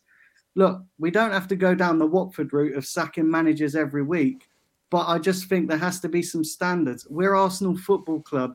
This cannot be acceptable. People are celebrating fifth place like we won a trophy. It is laughable and it is disgusting and it is unacceptable. Absolutely unacceptable. We're Arsenal Football Club and you're celebrating finishing fifth place. Not only are you celebrating finishing fifth place, you're celebrating bottling the top four to our North London rivals. Do you think that lot down the road deserve it? No, they absolutely don't deserve it. They don't deserve anything. Their fans are fuggish. They don't deserve anything. And everyone's celebrating because we finished in the Europa League. It's an absolute disgrace. I'll tell you what, Daniel, Daniel some fantastic is... points there. Some oh, fantastic that's brilliant. Points. I love it. And I'll tell you something honestly, else, it honestly me. I'm so angry. No, honestly, God, I'm so no, angry. You're I've right. Seen, you're spot on, bro. This, I've seen all this bollocks on Twitter for the last week or so, and I'm I'm just sat there going, where's the standards at this football club? Where is the absolute standard? Facts. You know, it's facts. And I'll tell you something else. Finish it. Great point. Do you know the thing? Do you know the thing is, Lee? Do you know the thing is, right? Bottling the top four is one thing, but losing out to Tottenham, that should be a sackable offence in itself. We're Arsenal Football Club. Has everyone forgotten about the, the rivalry with Spurs? That's what's angered me the most, is that we give it to that lot down the road. Absolutely. And everybody's just laughing like we won a trophy. It, it's some fantastic points there. And I'll say another point. We lost our first three games in the season. Do you know Man United, when they won the Premier League in its first season, do you know how many games they lost in their first three games? Well, all three. Three, where were they? Bottom of the league, and they went on to win the league. So all this thing about being three games in and all that, like, you know what I mean, is ridiculous. You know, I, I, I, and that's a great point you make about Leicester. You know, Leicester's ambitions changed during the season, and they didn't. I, I'll tell you what, give them all credit. When they come to us on that famous uh, Valentine's Day and we beat them, they never lost another game after that. Mm. You know, um, and only lost, I think they only lost three games all season, like, you know, so they didn't turn around and go, oh, well, we don't, don't expect it and everything like that. Some fantastic points made there, absolutely fantastic points. So uh, I thought that was disgusting. Spot on, Daniel. It's, and to be honest disgusting. with you, mate, the, the chat is absolutely one hundred percent in agreement with you, mate. I yeah, want to bring this disgusting. comment in. It is disgusting, mate. I just want to bring this comment in really quick and answer it. It's not going to take me long because Danny Reid has actually answered his own question. He says, Dan Potts, do you honestly believe that Arsenal are the third biggest club in England? Chelsea are far more successful, won European titles. Successful and big are different things, Danny. Yeah? Arsenal are the biggest club in England behind Liverpool and Manchester United. They're not the most successful club at the moment. Chelsea are definitely more successful, as are Manchester City, yeah. as are Liverpool. When you look at the reputation and history of the club and why we moved to the Emirates Stadium, it was to compete with the very, very best. At the moment, we can't compete with our North London rivals. So it is not working. So that answers that. Um, do, do you Albert, know what I worry about? Oh, go on, Dan. Go on, Dan. Sorry, I just want to say this. No, do you know on, what I absolutely worry, and and this is a massive worry for me, is that we wasted the last two years on this manager. What happens? Because it's gonna, the inevitable is gonna happen. We're gonna get to next season, and we're gonna end, we're gonna get halfway through next season. We're gonna be out of every competition, and we're gonna end up sacking him, and then a whole new bloody process starts again because we're gonna get a new manager in. And he's got a, a team that Arteta that Arteta's built. He's not necessarily going to want that team. And then the whole bloody thing starts again. How many more times are we going to go around on this merry-go-round of a process? You know, it, there's got to be a point where we just say enough's enough. Love it. Love it. Dan, I, I think it's great. And this is how I want to end this tonight because we've got to wrap up soon. But I want to get all your opinions on this, including Lee's. We go into next season. Let's forget this one that's just done. We've spoken about it enough. We know where it went wrong. We go into next season, and I feel, personally, like he's going to be safe, whatever, because I don't think the Cronkies want this guy gone, right? But let's say, let's set ourselves a target, All right, I'll start with Albert, and then we'll go round. If Arteta was to have to be sacked, what sort of a start do you give Mikel Arteta in terms of games lost, or just the start of his kind of first few months, few games? Where's your head at in terms of actually we need to look at somebody else now? Or do you think Albert is just going to get another season, another transfer window, another January, another Christmas? Where do you stand on it, Albert? Because for me, dude, we have to get Champions League football next season, or at least compete um, for, for the title for me to be happy. I'm, I'm, I'm, I'm really not feeling this manager. I think if it gets to a point where I would say the probably the tipping point, depending where the season goes, is probably um, around December, January time, depending where we are. Um, it's going to be tough because.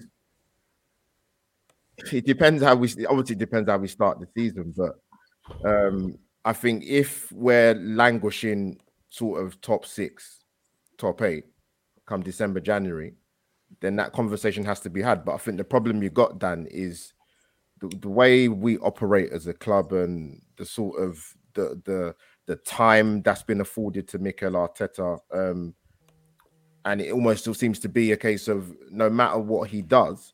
Like I said, I think the only re- the only way he probably get removed quicker than anybody might think is if he's in the bottom three. But that's not going to happen. So it's mad. How can you have a situation at a football club where, as Daniel mentions about standards and being in a being being in a position or in a club where we're struggling, but nothing happens to the manager? I don't I don't un- I don't understand that. Um, And this season is going to be even more difficult because obviously we're back in Europe. We've got more games to contend with. Quickly, before I finish, Dan, like I mentioned a point, right? Mm. When we played West Ham away this season, West Ham at that point, they played eleven games more than us. That's, that's more than that's more than three months worth of football. If we can't get, if the set of circumstances that were afforded us to, were afforded to us this season and we can't get top four, finishing eleven points at the Manchester United, that's not going to happen next season. So come December, January, I think might be a tipping point. If... Mm. It goes the way I think it might go because I'm not too confident going in. But we, but like I said, we don't know in terms of the players that are going to come in, so we'll see. Fair play, Albert. Um, listen, you know, people are saying, "Oh, we're never competing for a title next season." Well, if we go and spend what we're supposed to be spending, it's close to a billion pounds. So you've got to have some success at some stage when you're spending that much money. Give that to Antonio Conte. We would be. I tell you what, I said this before. I come to Daniel and, and Corey on the on the same question. I honestly am worried about Spurs with Conte, and I'm not worried that they're going to win the league, but they are going to finish above us again. They are going to finish third, in my opinion. The way I'm seeing it, the, the, the summer they have, with Liverpool and City, they might not be able to catch them. But this manager is doing bits with Ben Davies and Chicken Royale. What can he do with two fullbacks, with a couple of defenders and a midfielder with at front three? Could be scary.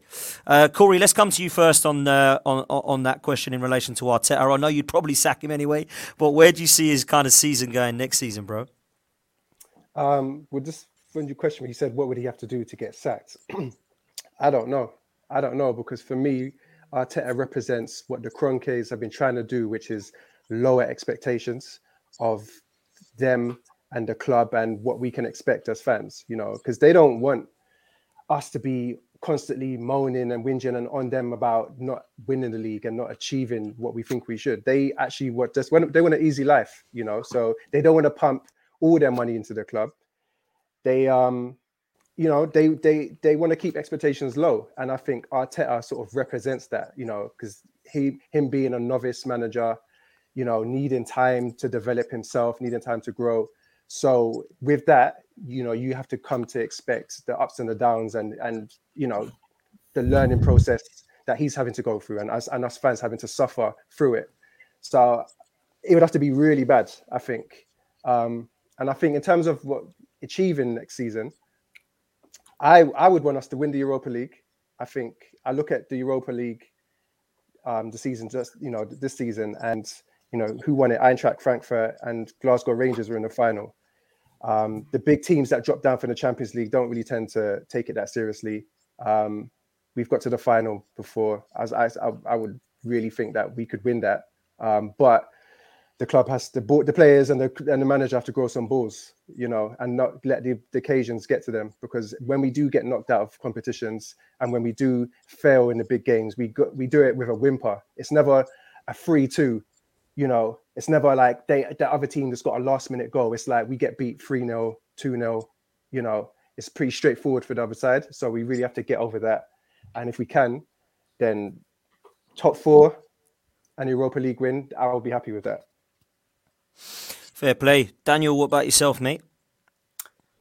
Um, first and foremost, Arteta ain't going nowhere. Um, let me tell you, I've been in meetings with the, the with Kroenke's, um, or rather Josh Kroenke. And let me tell you, Arteta's his favourite love child. He ain't going absolutely nowhere. Um, he loves him so much. It's unreal. The, the, it's, it's actually embarrassing. Um, but me personally, my head's gone, mate. I would have sacked him. I would have sacked him about three weeks ago when we were still in the running for the top four because we had something to play for. But as typical with this with, with this club and with this ownership, we always do too, we always do things far too late. And that's what's going to happen again next season. We're going to do it far too late. And then there's going to be an even bigger um, rebuild than before. So, yeah, me personally, my my head's gone. I, I would have sacked him. I, I, he wouldn't even be here. But if I'm having, if, if for argument's sake, I'm having to say anything, then he's got to, like I said, if if we lose the first three games next season, Um, then a conversation's got to be had because they've been bigging this up all um, all um, season. You know, from the January transfer window, all we've been hearing is, "Oh, we don't like January transfer windows. We like summer. We've got all our plans in place for the summer." So, if they put their money where their mouth is and we still lose the first three games, then I'm sorry, a conversation's got to be had. Yeah.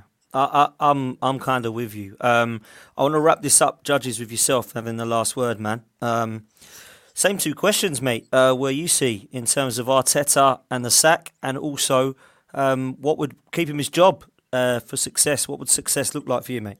Success, the straight away now is the uh, I, I agree with Corey.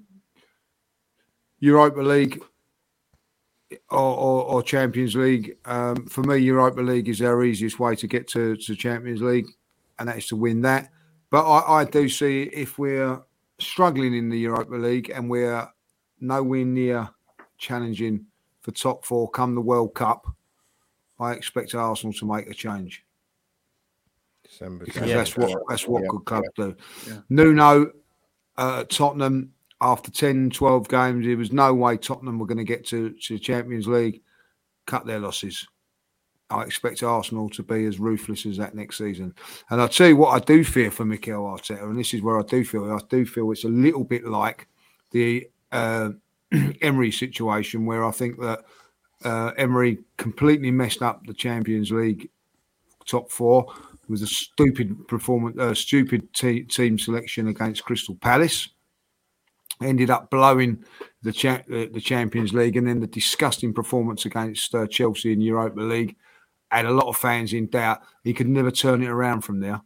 Lots, lost a lot of fans that day. A couple of bad results and Bosch, he was gone. Lost it.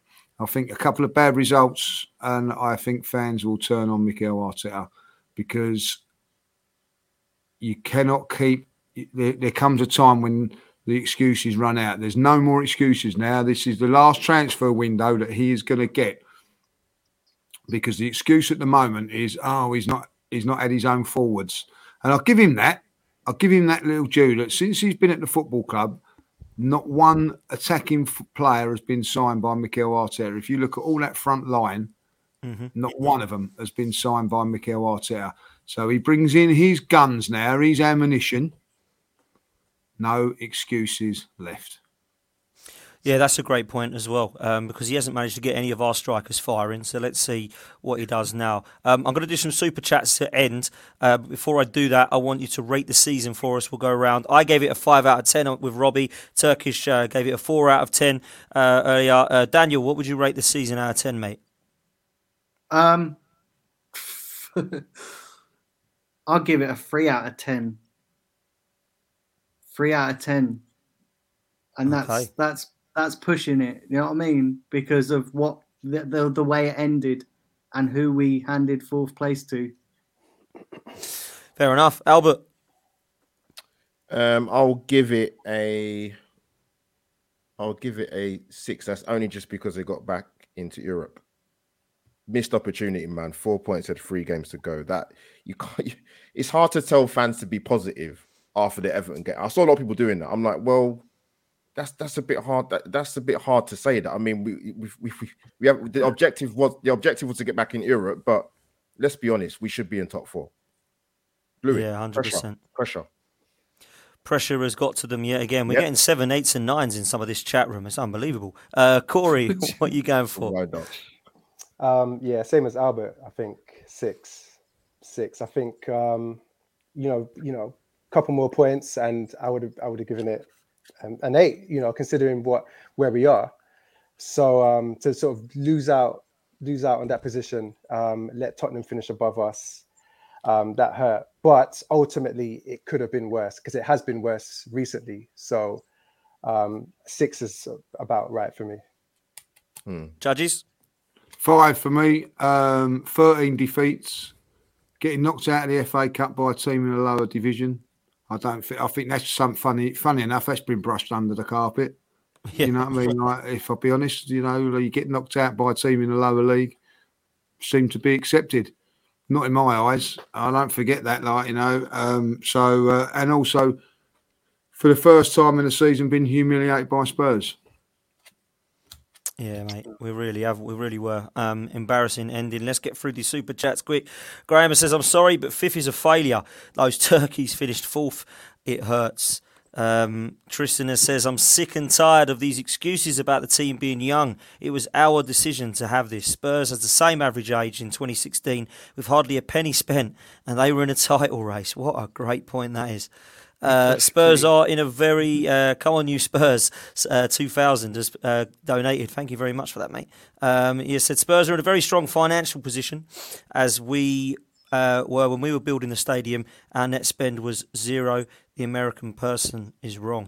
And also we have Lee, Man United is not a good comparison. Arsenal missed the C, missed the Champions League six consecutive years, while United made the top four three times in the last six seasons. And that is, to be fair, the, the, the difference is that Man United have had, you know, Mourinho, who got on the Europa League win, and the top Can't four. So yo-yo, I, I think then. that's why.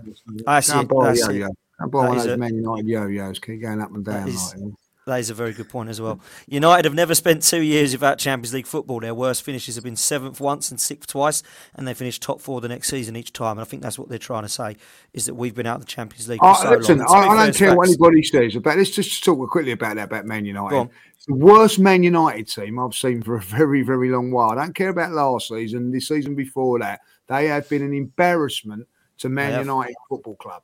Right, and they are in the lowest of the ebb that they could ever fall at this moment in time, Man United. Right, let's see what happens in the summer to pull their coattails up, because there's been nothing short of disgrace what's happened them this season. They're yeah, awful. one hundred percent. Absolutely they are awful. Properly a banter F C this year. Uh, Wenger gave Liverpool and Klopp a comeback to Champions League in seventeen, which spurred them on, and Arteta just did the same with Spurs and Conte. Let's see what happens next season with them. Uh, Tristan has said, what are your thoughts on Spurs' announcement today? It looks like they're going all out to back Conte.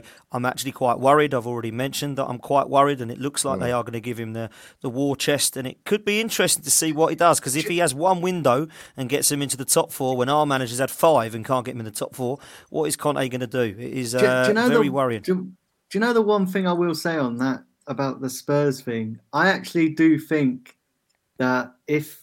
And and they're in a very difficult position, because Conte's pretty much already said for them that if if Daniel Levy doesn't back him, then he's gonna then he's gonna um, then he's gonna walk. And I do actually think Tottenham are in a precarious position, because I do think that they need Conte more than Conte needs them. Um, That's a great point. And I wouldn't be surprised to see if the slightest little thing next season. I wouldn't be surprised to see.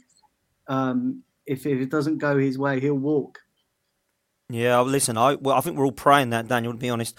Um, Clifford said five one victory, and all I felt was apathy because of all the Shite Hart Lane muckers all calling us bottlers, deservedly, and giving it the large one. I couldn't agree more. It is very, very difficult and horrible to be a part of. Uh, we've got uh, forty sides saying getting into the Europa is not necessarily a good thing, and it can set us further back. Look at West Ham this season. I'm worried. I think this could end up doing more harm than good unless we go big in the transfer market. It's actually a really lessons learned from West Ham, by the way, Dan, because they didn't strengthen or didn't go in with a bigger. Didn't go in with a squad. So yeah. Arsenal got to learn from that, because I'll tell you what, West Ham made a mistake there by not strengthening the squad in, in the summer to, to to challenge for both, and they certainly didn't do it in January, and it cost them realistically. They, West Ham, I know a few West Ham fans kicking themselves because they should have yep. won the yep. Europa League. Should have won it. one hundred percent they should have. Um, we've got a couple here from the boss who said that, hi all, I respect elders like Kenny Kem, but are they not realising there's four great teams ahead of us? No manager will help. Money talks. He's also said, honestly, how do you beat Man City and their money? Well, with Haaland coming in, I think it's their title wrapped up already. And I'm sorry, Liverpool. I do feel a little bit sorry, and much as I don't like you, for getting over ninety points three times and not winning the league when Ferguson won it with much less points. But there we mm. go. This is the way that we're at at the moment. Uh, last couple here. How many Champions League spots has, uh, have to be missed in favour of this process?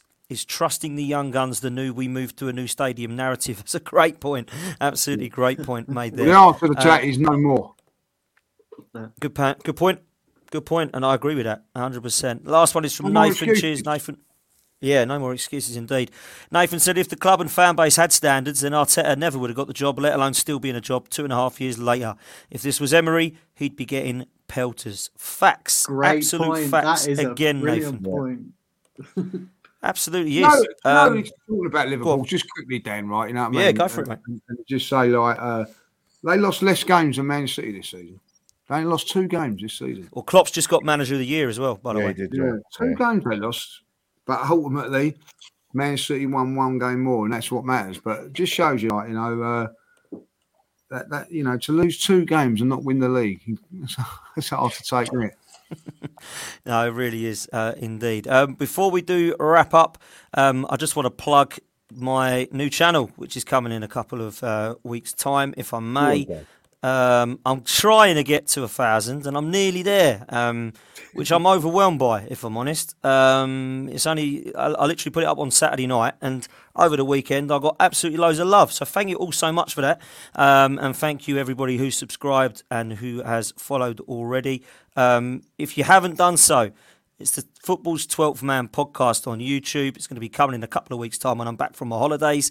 We're going to be covering all content, all Premier League teams, and I've got an influencer from each team joining me. So um, there's going to be a lot of content coming your way for pre-season and a lot of content in the summer. And then, of course, we'll head over into the new season with some different ideas and different shows. I'm not leaving Lee Judges T V. I'm not leaving A F T V like everybody seems to think I am. I am purely running my own channel alongside this one. So... Um, That is that. Um, guys, thank you all so much. Corey, always a real one, man. Um, thanks so much for jumping on and for your patience.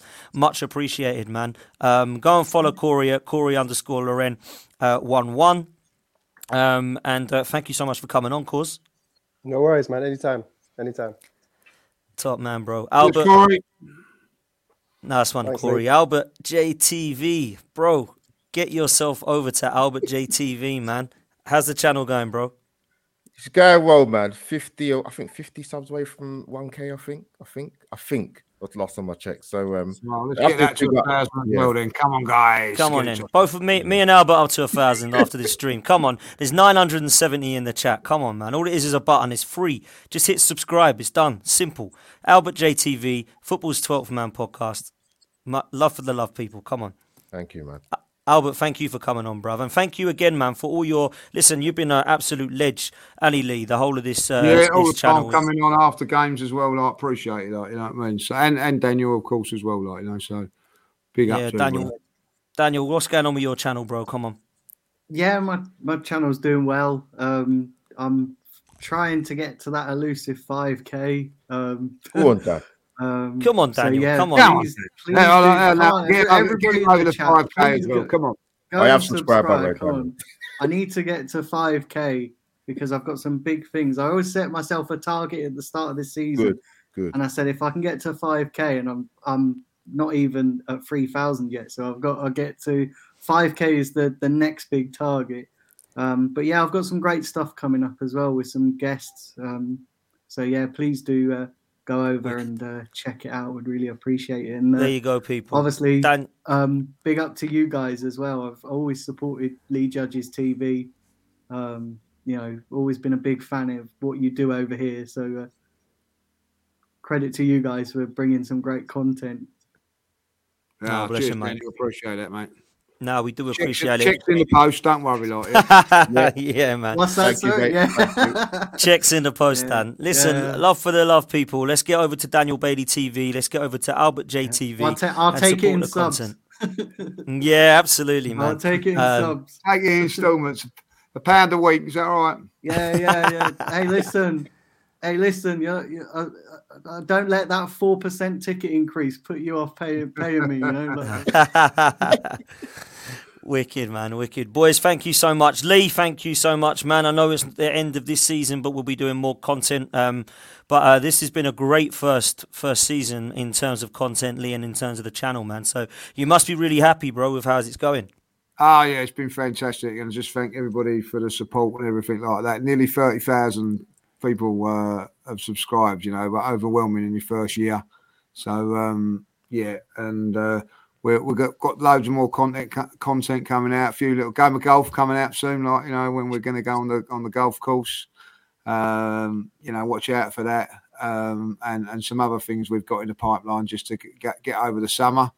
And um, yeah, and then we'll of course be back next season with uh, because you know what what goes on Arsenal. There's always something to talk about, lads. There's always yeah, something going on, and uh, you know. Um, We love the club, and that's why we're so passionate about it. So, thanks for everybody for joining joining up this season and, and being part of uh, part of it. Love it. Thank you very much. Wicked, man. Thanks to everyone for coming on. Big up the other guests as well earlier on for coming on. Big up you all in the chat. Big up you all listening on the audio. Uh, thank you for all your support. We're going to be back on Thursday night where we've got the, I don't want to do this, but the top four show. Tobes will be back to roast myself and Lee. Yeah, Lawless is coming on to ro- be roasted because he's a West Ham fan. Dan United's coming on to be roasted because he's, he's only going to be Toby just enjoying life, unfortunately. But if you do want to come over for the bants, then please do join us. Um, we'll be doing so on Thursday evening. And then on Friday night, Troops will be in the house with myself and Lee. So make sure you don't miss that one. Uh, Friday at six p.m. to get his rundown of the season. So make sure you like on this video. Make sure you're subbed if you're not already. Come over to support the love for the love people. And we will see you next time. Up the Arsenal. Take care, guys.